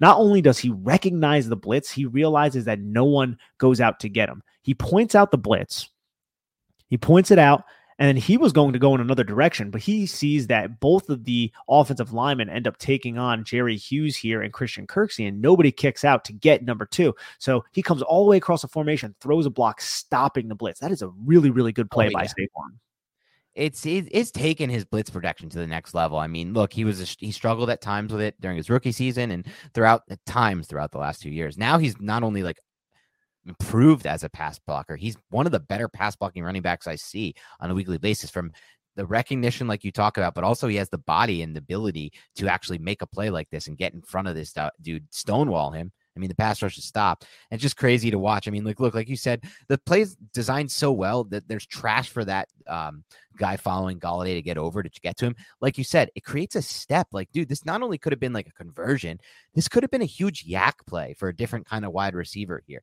Maybe Golladay's never been that kind of receiver, but there's enough space where he can catch that and potentially beat that freaking defender. He has a step. It's just, it's it's it's insanity really to not even come away with the the first down there it's really unfortunate, and there is a point where I almost feel bad for Kenny Golladay. Like, I feel bad for him too. On a, on a human level, I definitely do. And then there's the whole like, you know, we're you know we're paying this guy so much money, he has to step up, and I and I totally get and understand that, but you know he obviously wants to catch the football and have an impact. Like it's not like he exactly. doesn't want to have an impact on it. Like I feel like there are some people who are trying to cultivate the narrative like, oh yeah, he oh, just oh, yeah. doesn't care at all. I'm like, I'm sure he cares. And it's he's probably he probably has a lot of issues right now because of all of these mistakes. And I, on a human oh, level, yeah. I do feel bad for him. But damn, dude, you need to freaking catch freaking football, I man. also feel bad for him. I also feel bad for him on a human level if it's possible, and I think it is that he is not the same athlete that he was post hip surgery, post another surgery this offseason.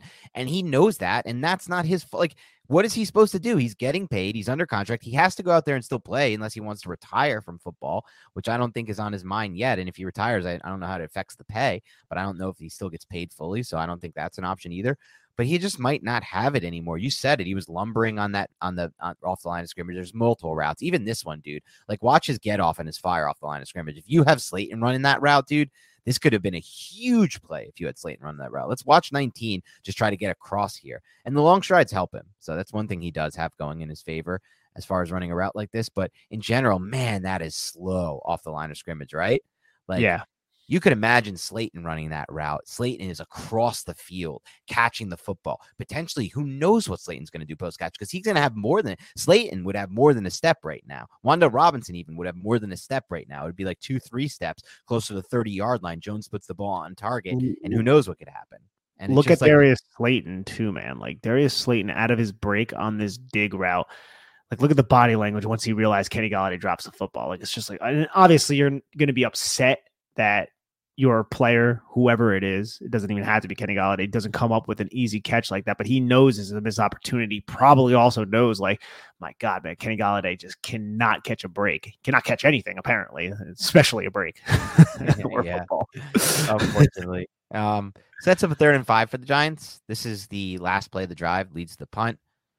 They run this mesh play, this mesh play with a little bit of hitches, but um, it's the play we were talking like, about before. Yeah, this is the play we are talking about before, but it just looks like the Houston Texans are just playing a good zone here. They drop to a good they, they don't even drop, they just stay at a good depth here at the sticks. Um, and it's just hard to hard for this. It's close though. I mean, like even despite all that, they almost turned this into a first down, but it's caught before the sticks, and the Texans have so many so many bodies around to rally to that to hold them out.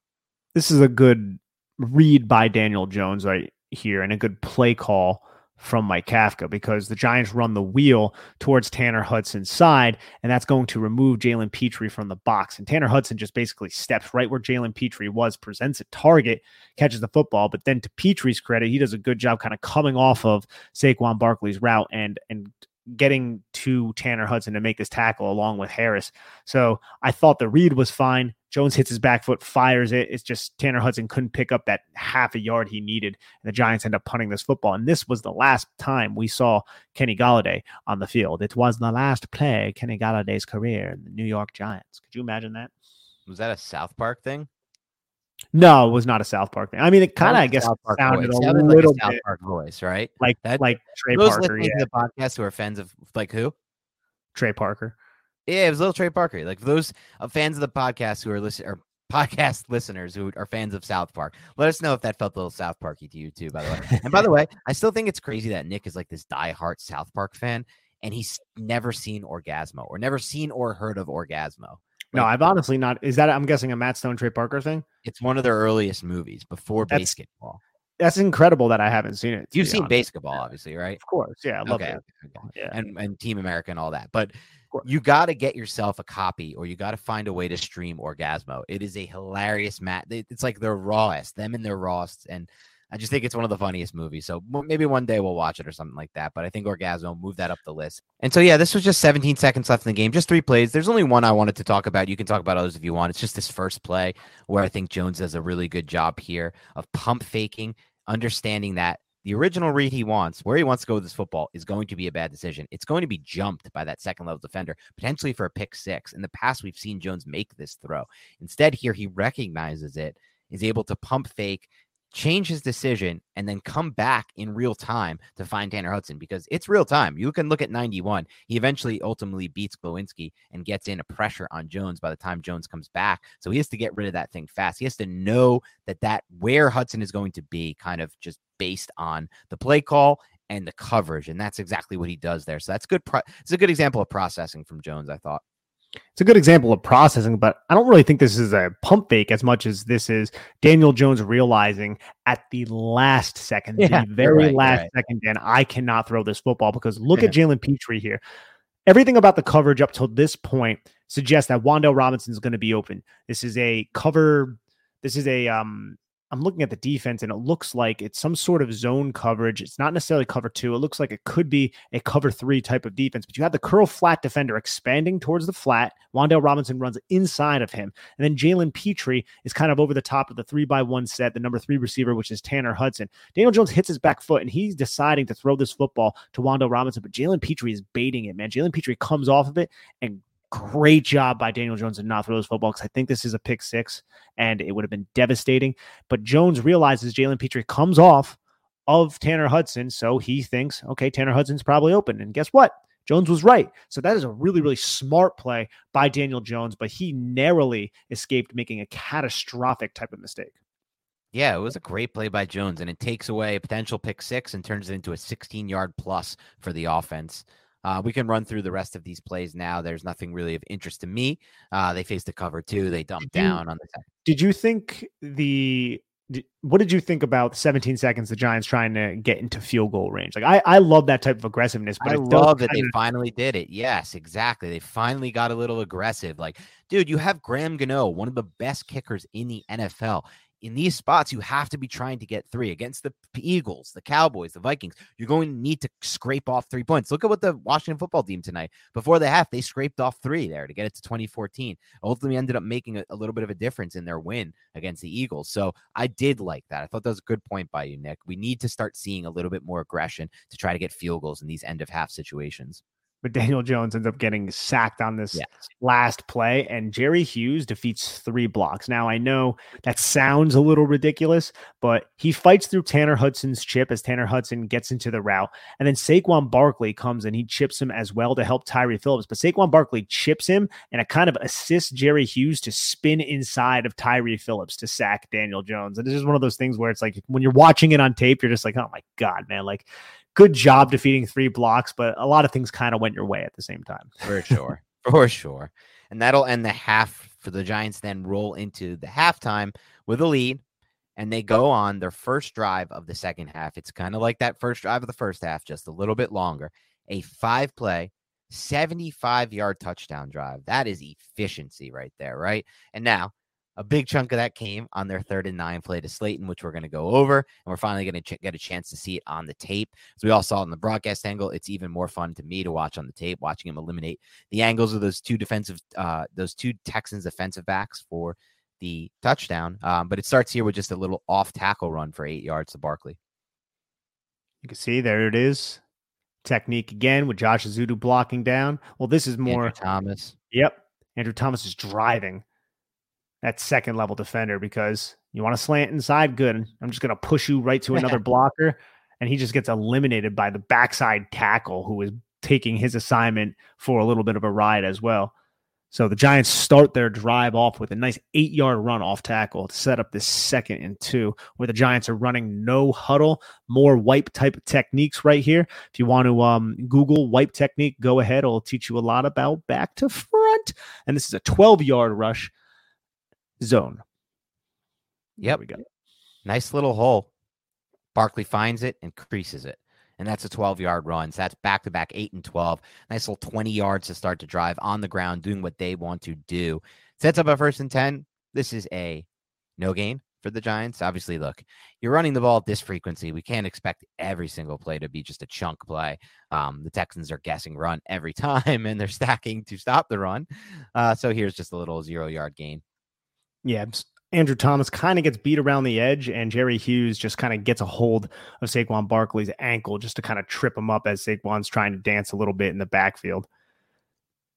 And so it sets up a second and nine for the Giants, and they go back to something that they found success with. Again, you see that formation with Cager and the two wide receivers from the condensed split. Try to run a little pin pull here, but this time the Texans are ready for it. The Texans are ready for it, but I'll tell you something. Number two is not ready for Tyree Phillips. Watch how Tyree Phillips just plants right. number two right there. Oof. This is Finally. a pin pull concept, and they're just the Giants are going to use Cager, Wan'Dale Robinson to kind of pin. They're going to pull the play side tackle, Tyree Phillips. Well, Cager doesn't pin. Cager actually goes uh, around Darius Slayton, who pins, and then you oh, have you know John what, Feliciano. What's up? This is actually a good opportunity. Let's run this one back a little bit to the start of this play. I had a special request from none other than a now avid watcher of this video. He wasn't a big listener because he didn't like that format, but now he watches every single one of these.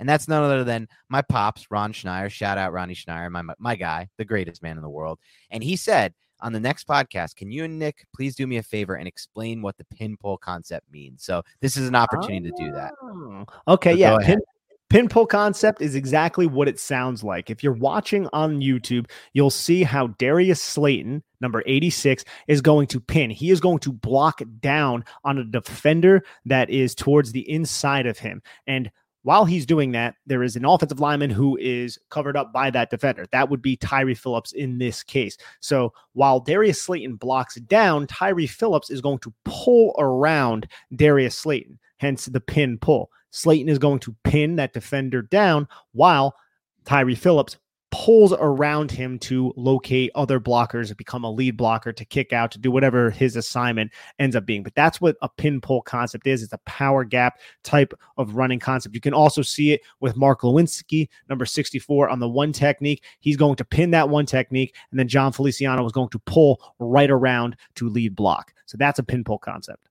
Well said. And you can see it twice there with both examples of two players, uh, of four players executing that on that play. So the Giants end up taking this one for only one yard, though. Um, so it sets up this third and nine. And here's the big play of the game. This is, in my mind, the game altering play. This is the reason the Giants won this game because they created a touchdown of this length. What is this? This is a 50, what was it, 54 yard touchdown here. Um, You've seen it. You'll see it again now on the film here from the sideline angle. I mean, this is just incredible post catch acceleration in second gear from Darius Slayton. You can you can say whatever you want about this dude, but in my mind, he's playing as good as a lot of the receivers. At least at least not like the top end wide receiver ones, but like back end wide receiver ones. I'll say top end wide receiver twos because this was a phenomenal play. I don't care what your name is here. You could say what like this is this is good wide receiver play right here across the league. Yeah, I feel like this is a very good play by Darius Slayton. I think it's an impressive throw by Daniel Jones as well because he's getting hit right here. He has to buy some time, and that's some good power right there. And now it's a little bit underthrown, but it all things out. considered, yeah. it, it, a it works out better because Jalen Pitre yeah his angle. But all things considered, he got this football out with the Texans bringing the pressure, and again another twist getting right into Daniel Jones's face. But I do like this play call too, man, because you have these deep horizontal crossing routes, right? Pre-snap. Houston is in two high defensive shell, right? This is a three by one set with the tight end reduced to the backside. It's one of the formations that we talked about, the formation that they pass the football out of successfully throughout this game. Wan'Dale Robinson is just going to streak over the middle of the field with Tanner Hudson. They're just basically going to form two deep horizontal crossing routes. And then you're going to take the number one receiver to the three by one side, Isaiah Hodgins. He's going to release inside and basically run directly towards Jalen Pitre.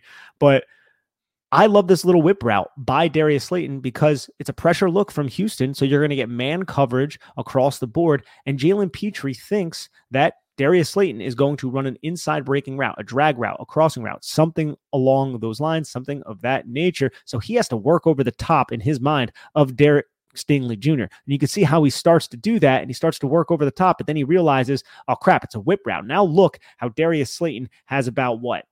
Seven, eight yards of distance between himself and Jalen Pitre, and he is outside with momentum moving towards the sideline with right underneath Isaiah Hodgins with Isaiah Hodgins running towards Jalen Pitre. So there's a lot of things working to Darius Slayton's advantage here. I like that scheme. And also, man, this little, the, the pass being inside, there's a little bit of a bobble by Darius Slayton. Jalen Pitre is scrambling and he's a little bit undisciplined with his tackle attempt. He goes for that outside hip. Right. Darius Slayton turns inside, and the rest is kind of history. Love that block by Tanner Hudson. Effectively eliminates two defenders from this play, and it ends up going for six. I ended up doing a breakdown on this play on my YouTube if anybody wants to go check it out. On your YouTube or on your Twitter? You said on my YouTube. Twitter. I did yep. say YouTube. I don't have a YouTube. This is my uh, YouTube. Uh, yeah, this is like goes back to the old man. Remember the, on the YouTubes? This is like the old man on the YouTubes. Thing. And the um, YouTubes. find us on the YouTube.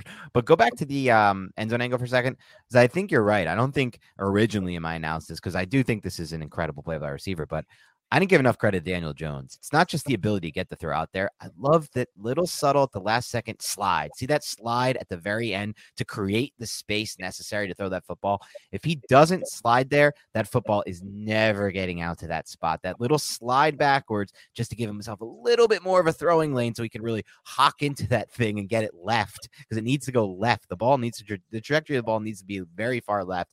It's a really good play by Jones to slide and, and that allows him to get the ball to where he needs to get it to. And look, we have Kirksey being the penetrator. You have 97 yep. being the looper. It's that same pressure package that Houston ran before. And what I hate is the Giants have six guys in protection, Dan. They have six guys in protection and they can't block six. Not only can they not block six, there are multiple guys running with two linemen basically just chasing them like, Daniel, get rid of the football. Like that can't happen at this point, dude. Like yeah. that's that's inexcusable.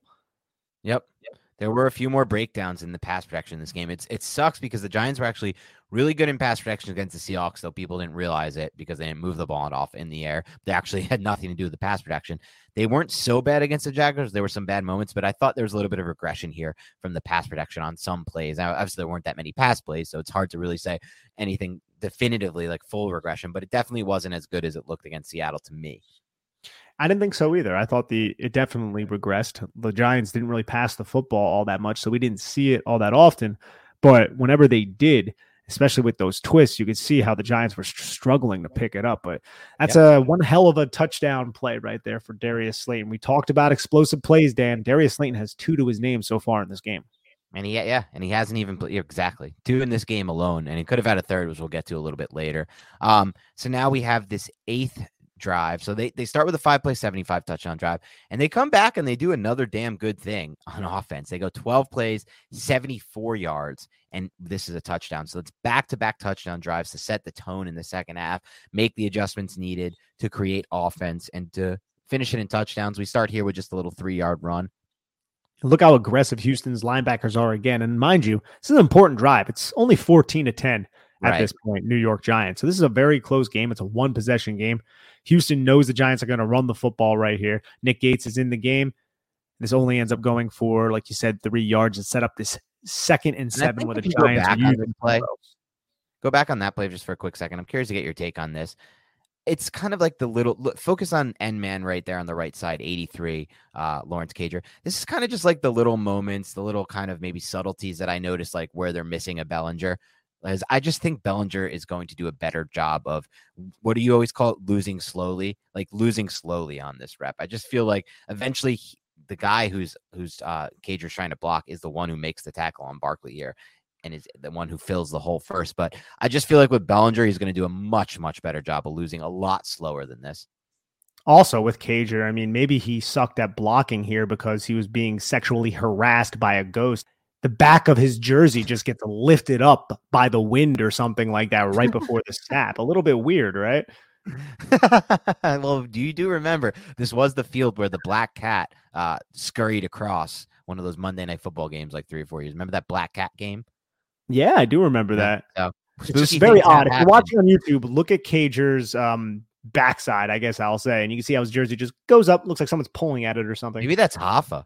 We always thought Hoffa was buried in uh, MetLife, right? Hoffa, yeah, Hoffa, the, the ghost of Hoffa, yeah, he's definitely Hoffa, lifting, yeah, th- different stadium. there. All oh, right, oh, geez, well, we got it with Josh Ezeudu too. Look, just get it with Josh Ezeudu, dude. Hoffa's just doing some weird stuff right now. This is insane. Yeah, well, we got to get this thing back on track here too for this little bootleg action on second down. They try to hit Cager. They hit it earlier for the touchdown. This time the Texans are ready yeah, the Texans are ready for this, and it goes for no gain. You get Cager into space, but I got to give credit to Houston's defense right here in pursuit. Number 23, Murray does a really excellent job kind of breaking down, closing with, and getting to the hip of Cager and making a really nice open field tackle. Yep, sets up the third and seven here. This was, in my mind, one of the better plays from Daniel Jones here against the cover two look. It's a quick hitter, but one thing I really love, which you'll see eventually from the end zone angle, is the ball placement on this throw. This is something I think Daniel Jones always does a better job of than he's given maybe credit for. Maybe I would say uh, national media wise. We talk about it a lot, but I think in a lot of these situations with these throws, he understands and recognizes the leverage of the defenders. And so, for example, here, you do not want to throw this ball to the inside shoulder. No matter, look, um, Wan'Dale Robinson breaks toward the inside. You would think, like just naturally speaking, you might think like, oh, this ball should go to his left shoulder, right? That's where it would be placed perfectly. But no, it's the total opposite. You don't want to lead him into that defender. Instead, if you throw it to his right shoulder, it gives him a much better chance to protect himself. And I think Jones does a good job on a lot of these throws of driving the football, but also throwing it to the right shoulder or throwing it away from the coverage. Absolutely. That is an excellent point by you. And you can see right here, it also allows Wan'Dale Robinson to spin out of Christian Kirksey's tackle attempt to pick up a few extra yards. And this is also something that Daniel Jones recognized earlier in the game. Look, Houston's going to load the line of scrimmage. And if they don't bring the blitz, they're just going to bail and they're going to bail right. back with a lot of steam. And that's exactly what happened. So Jones hits that back foot. He sees Kirksey still bailing. He sees number two still bailing to the curl flat. He just fires his football. That's good recognition as well by Daniel Jones on this third and seven. A big, gotta have it type of play, Dan. Joe Schoen talks about these gotta have it plays. This is a gotta have it play, and Daniel Jones delivered. I love when any quarterback, and our quarterback's Daniel Jones. So I love when Daniel Jones decides to really get that decisive. This is something Greg Cosell talked a lot about in the offseason of why he liked Daniel Jones for this season, thought he might have his best season with Brian Daboll. He said one thing is on those third and third down, third to go situations. This is third and seven. Any of those third and seven pluses. He's very decisive with the football. And you said it best. He really catches the snap, hits his back foot, and delivers that rip there at the right to the right spot with great ball placement. That's the decisiveness that Cosell mentions when he references that. Um, so you see it on display here, and it creates for the Giants a first down. And also look at the formation. It's that passing formation, three by one set with the tight end reduced. Also look at the number two and the number one receiver, their route. You have the clear out, and then you have the number one receiver breaking over the middle of the field. That's going to be important in a couple plays. Yep. Sets up this first and 10 situation. This is just a little zone read for two yards. Um, we have Feliciano trying to take out the one tech here, um, but this one just doesn't go for as many as expected or hoped for. Yeah, and you also see number 21 playing the zone read, really disciplined. So Daniel Jones has to hand the football off. Feliciano, like you said, has a really good block on that one technique, but the play is kind of blown up around the line of scrimmage. And that was the story of the game, like you said, 21, or whether it was him or then the other side of the line of scrimmage. Everyone played that zone read pretty, uh, pretty, um, you know, successfully and really accounted for Daniel Jones's rushing ability. But at least to the second and eight here, and man, oh man, this was the closest one we had in this game to being a long touchdown run. You can see it from this angle. I, I put in my notes the end zone angle. You could see that he just start Saquon Barkley. First of all, excellent job by Saquon Barkley to have the vision to understand. Look at the patience. Look at how he presses the line of scrimmage so patiently before knowing and decisively using his vision to make the cut there that he has to make. Watch, patience, patience, boom, makes the cut. And he just so slightly steps on Tyree Phillips's right foot. And you could see it from the end zone angle. Hopefully, from this, it's not too small. But if he doesn't step on Tyree Phillips's right foot, I really think that it gets Saquon Barkley with a full head of speed in space. Then he has about six yards of space. Now it's not going to look like this because he does trip on the foot, and that slows him down. It's Andrew Thomas. Trip yeah. there. Oh, it's Andrew Thomas. Okay. Yeah. So if he doesn't slip there, or if doesn't, I should say step. Yeah, it is Thomas. If he doesn't step on Thomas's foot there, he then has a chance to be about six yards in between him and that safety. And that's when I know Saquon Barkley can then press his right leg, drive his right leg into the ground, and get vertical to beat that safety one on one. He doesn't have to then bounce it to the outside. And I think there's a chance, too, that he could cut that thing back and rip through that safety. I've seen him do it before in the past. And so this was close. This was really close. It was really close. Also, check out Josh Ezeudu, Jimmy Hoffa, anyways, he's uh the back of his jersey gets swiped up. But yeah, man, I, I also just think the ability to regain your balance after stepping on Andrew Thomas's foot or getting tripped up or whatever happened is very impressive in its own right. This could have, like you yeah. said, been a really huge run. Yeah. And either way, though, like you said, to regain balance, it did turn into a first down run, which is awesome. 13 um, yards so, in second and eight. This was the one egregious miss in my mind by Jones in the game. I know some people have said they thought it was tipped from the end zone angle. It doesn't look to me like it was tipped. I don't think it looked like to, to Nick like it was tipped. Um, no, it, yeah. it, it was closer than I thought after I watched this. It looks almost like right there, like it changes trajectory, but it just doesn't appear like the hand makes contact with it unless this guy's pinky just grew like three inches. Who is that? I don't really think to me. So I didn't feel like my whole thing is I didn't feel like the trajectory was changed. So stop it like right here, right when he gets into that. Look at where he's aiming the football there, right? Like right here where he's aiming the football. Yeah that's why I don't really think the trajectory. I feel like he was aiming for the spot where it actually went to, maybe a little bit to the right, but he wasn't really leading the receiver. He wasn't throwing to space here, which he did a good job of earlier in the game. This was not a good job of Daniel Jones throwing to space because look how much space he has. I mean, you could see it better from the end zone angle, but he has all the space in the world to the right sideline. Not not there's an underneath defender there as you can see, but from the other angle you can see it. So I just feel like it was a misfire from Jones. It's gonna happen, right? Like you saw tonight. Uh, how many times did Taylor Heinicke throw high in this game, right? And was off target on some of his throws. Just an example from tonight's game. But we are in some ways very fortunate to have Daniel Jones in the sense that he doesn't have a lot of off target throws. His off target percentage during that four game streak was fourth best in the NFL. I don't know what it is overall, but I think he still remains easily in the top 10 in off target percentage, meaning the opposite of it, right? Like not the top end of off target, the, the bottom end, like the good, the good top 10, as in least off target percentage throws. So this was just one that was off target though. Yeah, maybe he thought Kenny Golladay was running the route, and that's where Kenny Golladay would have been if he was running the route. Also, got to love Derek. missed opportunity because there was a lot of space. Uh, you could see it from the sideline angle. There was a ton of space on this one. That would have been his third explosive play for Darius Slayton. Yes. Most and it would have yeah. taken him over 100, which is devastating because the Giants haven't had a 100 yard receiver. It would have been nice to get one. look at look at Derek Stingley Jr. though, getting ready for the World Cup right there, kicking the kicking the ball while it's on the ground. Bam. All right, let's move on. And so now second and 10, just a little zone read, three yard gain to Breida. Once again, Texans playing the zone read run well. There's no option for Daniel Jones. You could see 45 plays it really disciplined and then even gets in to make the tackle after he does hand the ball off. That's a picture perfect textbook play by 45. Yes, excellent play by 45 to set up the second, third, and seven of the drive. play to me, man. This is two one play after Daniel Jones had his only miss of the game, basically that off-target throw to Slayton. He comes back with what I thought was his best throw of the game by far. You can say all you want that this was great design and the receiver was open, but look at this. This is a third and long situation. There's no play action. So these second level defenders can drop to depth. And what I love about Daniel Jones here, what do I always say is has been his best throw, is and always has been his best throw in the NFL. It's those deep, it's those intermediate deep digs. And he really does a great job here. And on all of these types of throws, it's always these 15 yard type digs of layering the football over the second level, but not too far over the head of the receiver. So it gets to that third level of defense. And that's exactly what he did on this one. You can see from the end zone angle, especially. I mean, he steps up through through a clean pocket through the middle, but just again layers that football, if you can see from the end zone angle, just over the hands of that linebacker. And this is something that he does a lot. Just gets right over the top, but also not too high also not over the head, so it turns into an interception. And that to me was the best throw of the game from Jones.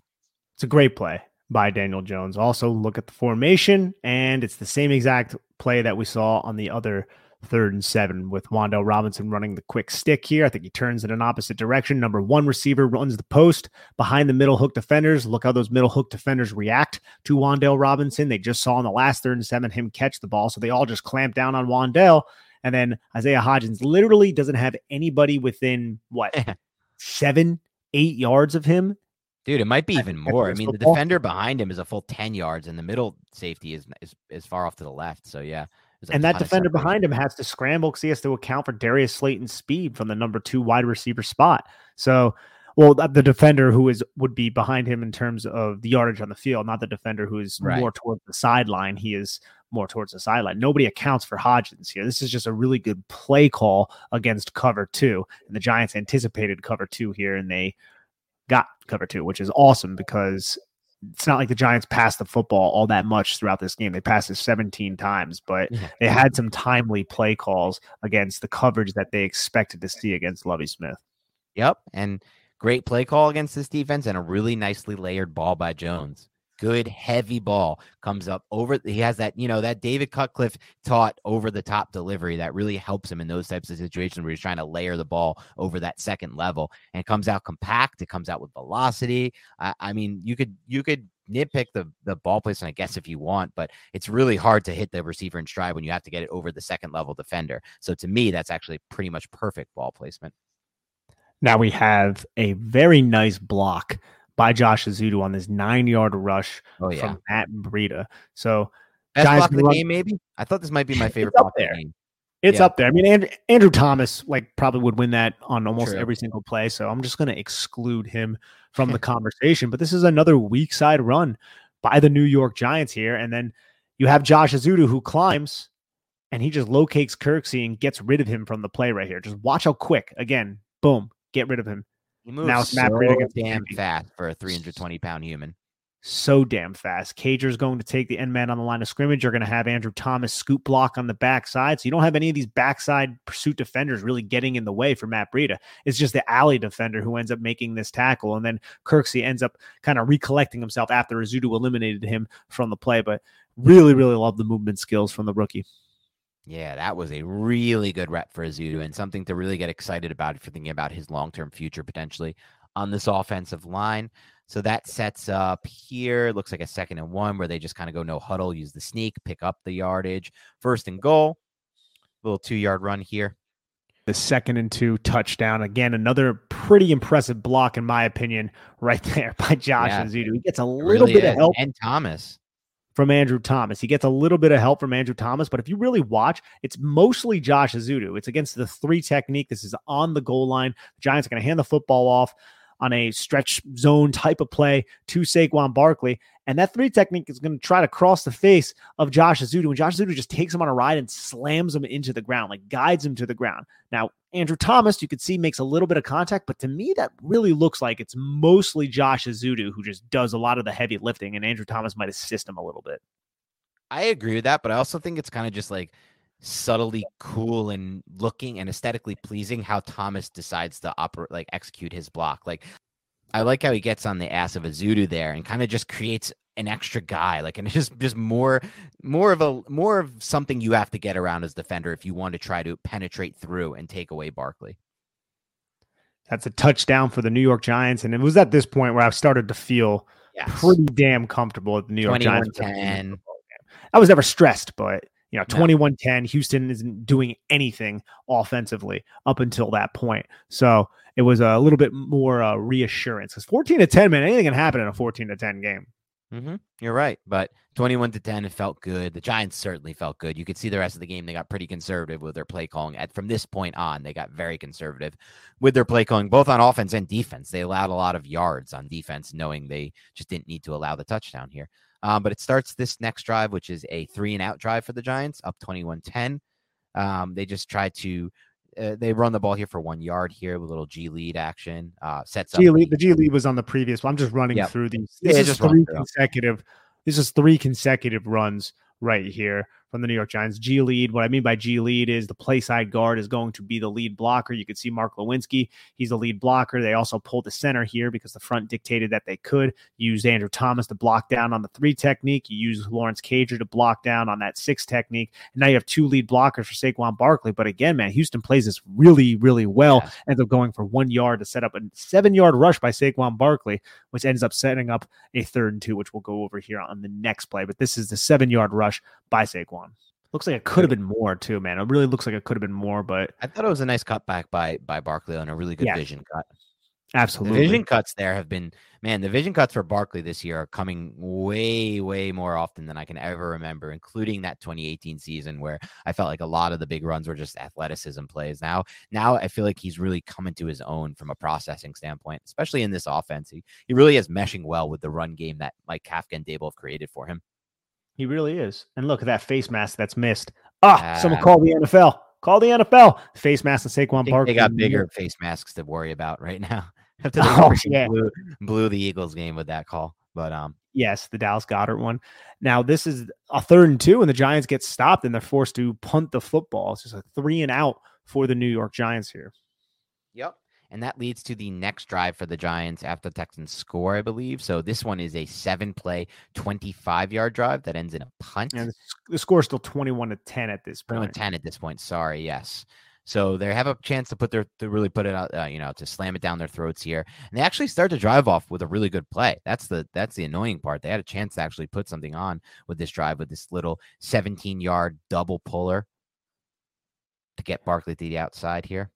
And look at what the Giants do. They take Lawrence Cager, who is originally to the play side, the formation the Giants like to run out of. Now it's at a shotgun, which the Giants have had success earlier in the game running out of shotgun in these pin concepts. So now they go back to it. Only now they motion Lawrence Cager to the backside of the play right before the snap. What does that do? Remove Jalen Pitre from the play side. So now you're one less defender with the two pullers, and it's just Saquon Barkley to the field side, running in space. And the Giants do, a, I would say, a solid job blocking. Andrew Thomas kind of eliminates two guys here as he pulls into space. You can't really see as much, but you can see how he has that guy, and then he just takes out 48 in pursuit. So great play by Andrew Thomas there. This ends up going for 17 yards.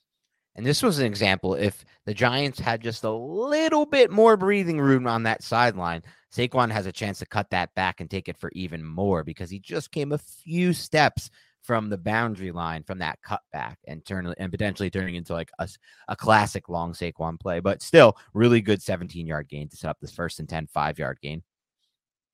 Where Saquon Barkley hits it to the weak side, takes it for five yards to set up a second and five. And Andrew Thomas gets beat by Jerry Hughes, the wily veteran here on this play. And Saquon Barkley ends up getting tackled for a five yard loss here. You can see Giants try to use number 75, Josh Ezeudu, to pin number one with the center pulling.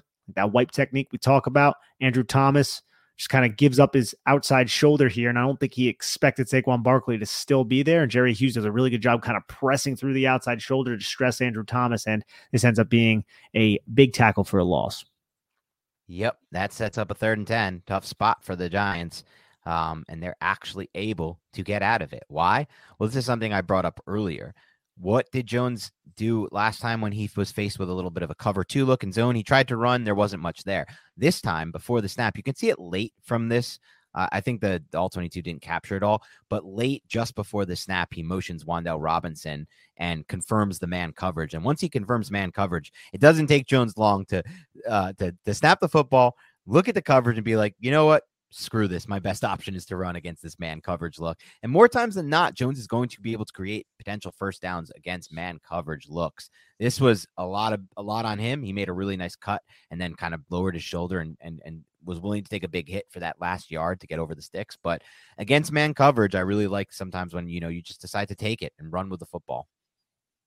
Definitely. It was a, a good heads up play by Daniel Jones. And you can also see how the Giants block this up well. The Texans send some pressure here and watch Josh Ezeudu just throw Christian Kirksey out of the club right here. Christian Kirksey tries to blitz, something he's been doing all game. Josh Ezeudu just shoves him right into Jon Feliciano, and they both just kind of toss Christian Kirksey on the deck. Everybody washes the their assignments to their right. So Daniel Jones just goes right to his left and, and picks up this easy 11 yard for him. You love Ezeudu on this one, Nick? I love Thomas on this one. I love watching 78 on this one. 78, his rep is so fun here. He's just, look at him. He's just so in control. He always is, man. He always is so in control. He so basically Maliek Collins releases right into Andrew Thomas. Andrew Thomas just gains access to his outside shoulder, shoves him inside, and at that same time, Christian Kirksey or no Christian Harris, I'm sorry, ends up going and slipping inside of Josh Ezeudu because Josh Ezeudu was with Kirksey at the time, and Andrew Thomas closes this narrow window where Harris could have slipped through and eliminates both Maliek Collins and Harris from this play, which is just excellent, dude. Two guys he takes out and eliminates. And I keep hearing the names Maliek Collins and, and Christian Kirksey, man. You know, a lot of people talk about how talent deficient the Giants roster is. When you see a team like the Texans, you realize what talent deficient really looks like, right? The Giants potentially have the best left tackle in football and potentially the best running back in football. The Texans and on defense, they have some talent as well. Obviously, with the two big linemen, Adoree Jackson, the list goes on. But the Texans, man, they are so talent deficient. Christian Kirksey still starting. Like you don't need, you don't want Maliek Collins and Christian Kirksey playing all these snaps. Like this is the true definition of a talent deficient team. The Texans. They absolutely are. Now we see his own read from Daniel Jones. Hands the football at the Matt Breida. You could see 45 again, just being really, really disciplined. Yep, they're not letting really Jones be. This is the set. You know, we're starting to see a trend here with these teams just not willing to let Daniel Jones beat them with his legs, and that's a bit of a problem. Um, but you know, we'll, we'll, let it be a problem when it actually is a problem if the Giants lose games because of it. And and then you can make a case that they were unprepared at times for Seattle and their ability to take it away. And, and, it could have played at least some role in the Giants losing that game. But there's obviously a ton of other factors in why they lost. They fumbled two punts, right? So I don't know. But it's just something to keep an eye on because now teams are definitely like during the week factoring this in. Like, all right, what do we have to stop? Saquon Barkley. And then we also have to stop Daniel Jones running. Cager gets beat really bad on this second and nine yes. rush ends up losing a yard to set up a third and 10 where the Giants come out and split back. You can see the attention paid to Wan'Dale Robinson here. Giants like to use split back here with Tanner Hudson as the quote unquote second running back, just kind of help in pass protection. A lot of focus on Wan'Dale Robinson, anything crossing over the middle of the field. Daniel Jones ends up getting sacked on this play, but ends up being basically a cover one robber type of look. You can see how the robber from the boundary side drops down right over the top of Wan'Dale Robinson. So it's just two on one. No one really gets open. The Giants just run deep curls again, which is what they ran the last time I think they passed the football. They just ran a ton of deep curls, Jason Garrett shout out type of plays. This ends up going for the sack, like I said. Okay, and so that was the last real drive for the Giants. They had one they, I mean, they had to kneel down the final drive, but they had one here, just a four play, eight yard drive where they just go for the field goal here. They didn't really try too much. Now, I will say this on the one big run they had to Barkley, I would have loved, and I thought Dan Duggan made a really good comment that Barkley might have been in his head from last week where he went out of, or from two weeks ago, whatever it was, where he went out of bounds and almost cost them. But I would have loved Barkley to get vertical at the very end of that, plant his left leg, and just drive his shoulder into the defender and probably pick up the first down, but the very least stay in bounds. So instead of sliding there, just plant that left leg, drive into the defender. You might get the first down there. Yeah, I think that's uh, one way you can look at it, but we know that Saquon Barkley was really in his head about going out not of bounds. getting out of bounds. Yeah, that was the first thing. He's like, I don't want to get out of bounds. Yeah, which is fine. Yeah, I totally understand that, but this is just a play just to kick that field goal, go up by uh, a reasonable amount. At this point, it would have been what going 11, up by 11 before the Houston Texans kicked their field goal to make it a 24 to 16 game. Graham Gano kicks it, as you guys see. Giants end up earning this victory. Yes. So now let's do some superlatives to wrap this bad boy up, Nick. Okay. Give me your unheralded player from the offense on tape. Unheralded player from the offense on tape. Darius Slayton, very heralded, right? very heralded. I'm going to go with Josh Ezeudu. Josh Ezeudu, he's a left guard that we have um, chastised at times for mental mistakes. I don't think this was a perfect game from Ezeudu, but man, the flashes are really, really bright, and I can't wait for them to just be lit all the time. So I'm to definitely go with Josh Ezeudu. Ah, you stole mine. Now I got to think on the on my feet. Well, there were others in the mix. I'll just go to those. Ezeudu would have been my pick, but we don't. I don't like to to repeat unless it's like so obvious that we need to repeat, just to give them the credit they deserve. I have two guys that also come into mind to me. Uh, one would be Mark Glowinski, who again I mentioned earlier was good in the run game in this game. When he's just allowed to run block, he's a he's a fine player for the Giants. It's when he has to pass block a lot that's when you start to worry about him uh, on this roster. And yet I still like the signing because it gives us depth. Um, so it's either him or Cager for me because Cager's touchdown was a pretty, really a damn good individual play by him. And again, like I said, if you throw that to some lumbering tight end or the tight end makes a mistake on that and he gets tackled for no gain or, a loss of one, now you got third and 10, third and goal to go from the 10. That's almost always resulting in a field goal. So that gave us an extra four points. So I'll give it, I'll, between those two, I'm going to give it to Cager. I like that. Yeah. I think Cager was on my short list of, of players. I think he definitely needs work as a blocker. That's right now. the thing. Uh, yes. Yeah. Like there's a huge. I was surprised he played so many snaps, weren't you? I was a little surprised, yeah. but I think his profile as a route runner and what he was doing as an H back and how it was a yeah. distraction to the defense. And also, I think the Giants were just trying out different things with Cager. I think he can block like a tight end can block. He could block like a Tanner Hudson can block. It's just you have Chris Myarick out there a lot of the times. Cager is a big upgrade over Chris Myarick, I'd say, in terms of receiving. Oh, yeah. But Myarick is just a much better blocker than he is. And Bellinger, he is uh, Bellinger might not be as athletic as Cager, but Bellinger all around is a much better prospect, or I shouldn't even say prospect, better player Play, than Cager yeah. is at this point. For sure. Without a doubt. Okay. Nick, why don't you give me your well, let's just do best player on. Film. We can get to best throw, best route, and best play call after this, and then finish up with the blocking grades. But why don't you give me your best player on film in this game? So I think there are two guys that are really coming to my mind for the best player, and they're not the same two that we always go over. One of them is, and that's Saquon Barkley, and the second one is your guy that you've been talking up a lot, and that's Darius Slayton. I think I am going to go with Darius Slayton, who had several impact plays. Yeah, he only had three catches, but I don't know if the Giants win this football game. They probably do because it's the Houston Texans, but hmm. Darius Slayton was a huge impact player in this game. So I think it's well deserved to go with Darius Slayton here. Yeah, that's a good call. I'm fine with it. I would, for me, it's definitely Saquon Barkley over Slayton, just because – from my the reason why I'm giving it to him is because the Texans knew the Giants wanted to run the football. The Giants didn't hide it at all. There was no games. They lined up, like you said, at times with like eight offensive linemen. A lot of times just six offensive line, but even that is ridiculous. And he had to get a lot of tough yards in this game. There weren't a lot of holes for him. Even the blocking was good sometimes, but then there was still an extra defender because they were really accounting for Saquon Barkley. The safeties played at no depth in this game from the Texans. They really, at this point, teams are just daring the Giants to even just attempt to throw downfield because the Giants don't really even do that at all. And so that makes it really difficult for Barkley. He has to get a lot of tough yards in a game like this. And he bracks up over 150 yards despite everything working against the run game from a schematic standpoint. And for that reason alone, he deserves, in my mind, the definite player of the game. Okay, let's get to the best play call of the game from Mike Kafka. Best play call of the game for Mike Kafka was the second third and seven, just going right back to the well on the first third and seven against the same type of defense, that same type of formation. And now you don't throw to Wan'Dale, you use Wan'Dale as a as basically a distraction to occupy the middle hook defenders, hit the number one's post on the backside as A. Hodgins was wide open. So I'm going to go with that play call.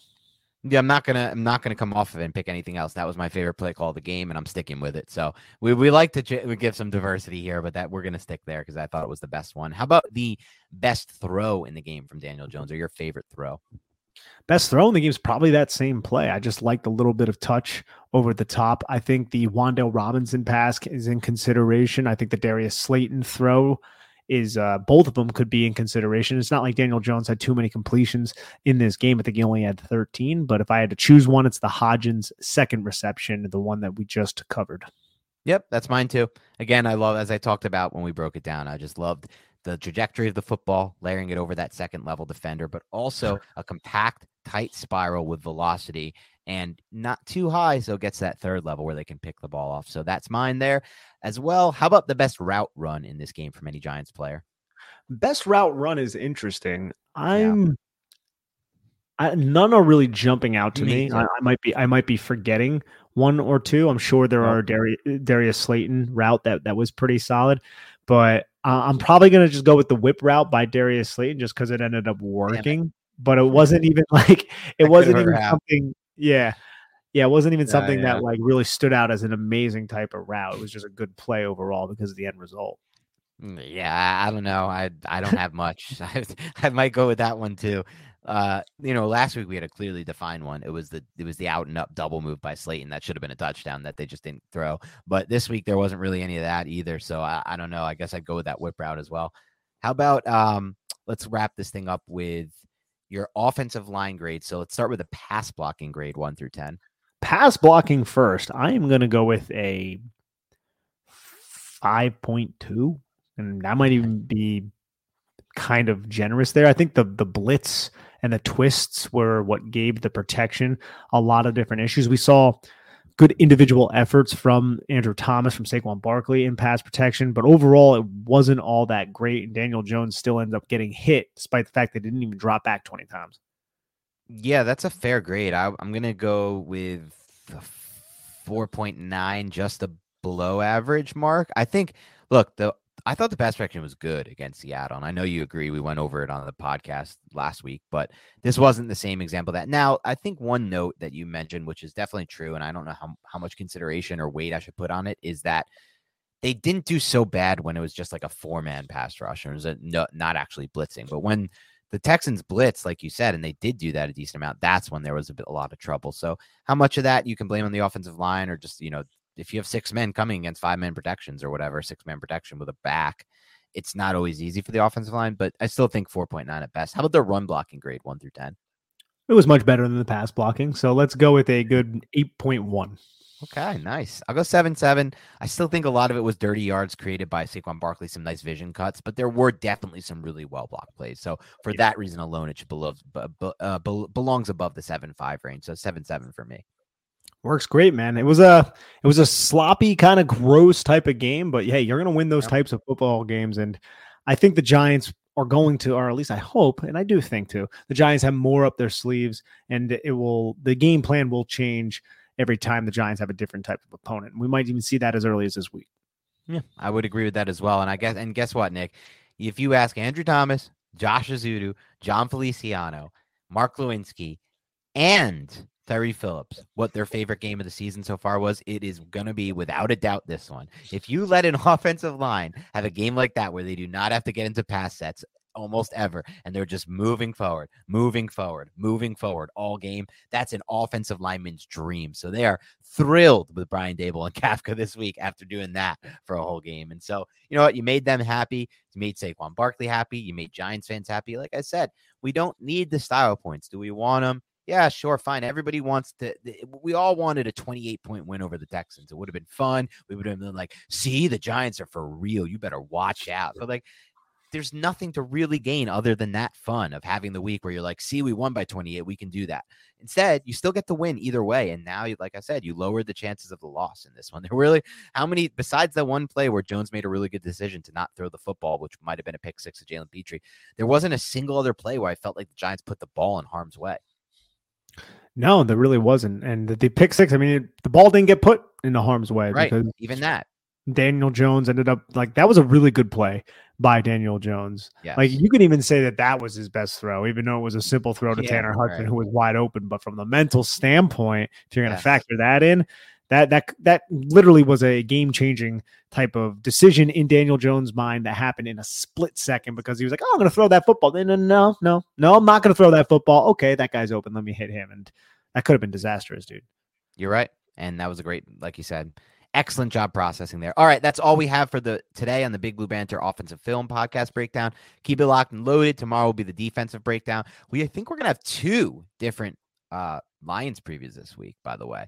We have two different guys. One is a former NFL All Pro, and the other is an excellent film analysis who knows a lot about the draft as well. So it's two differing uh, points of views. One more of a film guy, one more of a former player. So we'll have some previews. We're gonna have defensive film podcast. We'll probably do a mailbag as well. So a lot of content still coming heading into this big Lions game uh, for the Giants. And if they win this game, the numbers start to really work in their favor. They're gonna have a really good chance of making the playoffs. So at least mathematically speaking, and who knows? Look, 538 was the same people who said uh, Clinton was Hillary Clinton was going to be destroy Donald Trump in the election. So who knows about these projected models? So they could be anything could happen in this thing. If they can't predict the, the presidential election, maybe they can't predict the playoffs. But I don't care. I'll use it to my advantage anyway. And I'll be like, yes, we have a 93% chance to make the playoffs. All right, Nick. So let's let's look forward to that. Let's see what happens. Uh Lions are going to be a tougher match than the Texans. I don't think we're going to have a game like this one where we're kind of just like cruising watching this thing, like, yeah, yeah, whatever. We're up 21-10 who cares? The Texans are driving. They're not going to score. The Lions can put up some points, and they've been playing better football as of late, by the way. They're on a two game win streak after beating the Packers and the Bears. So, big game coming up. Like I said, locked and loaded. Please, if you like this content and you're just watching for the first time, hit that like button down there. I'm going to start calling this out the beginning of videos. Hit that like button, hit that subscribe button, hit that bell button. That'll tell you when new videos are coming out. Help us grow this page. We're almost at 2K subscribers. We want to build that to 10K. We really need your help to build this thing. And that's how we can deliver more content. Because guess what? The most fun, like we're delivering the film now. That's what we're known for. But you know what I've always been excited about, Nick? And and we could talk about this more off pod, but draft coverage, man. We could start oh, to yeah. do some fun things video wise with the draft, and that's going to be unique type stuff. So just excited about all this moving forward. I'm really happy we're finally doing this YouTube thing. So thanks to everyone who has supported us and made this possible. Uh, we'll talk to you soon.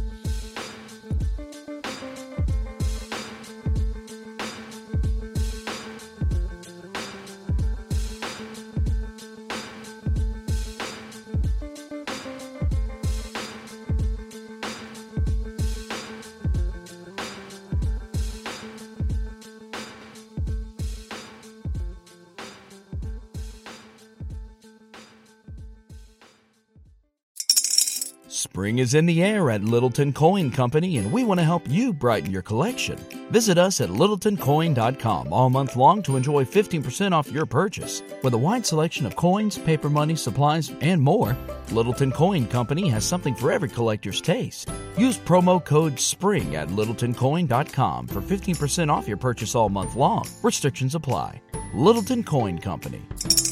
Serving collectors since 1945.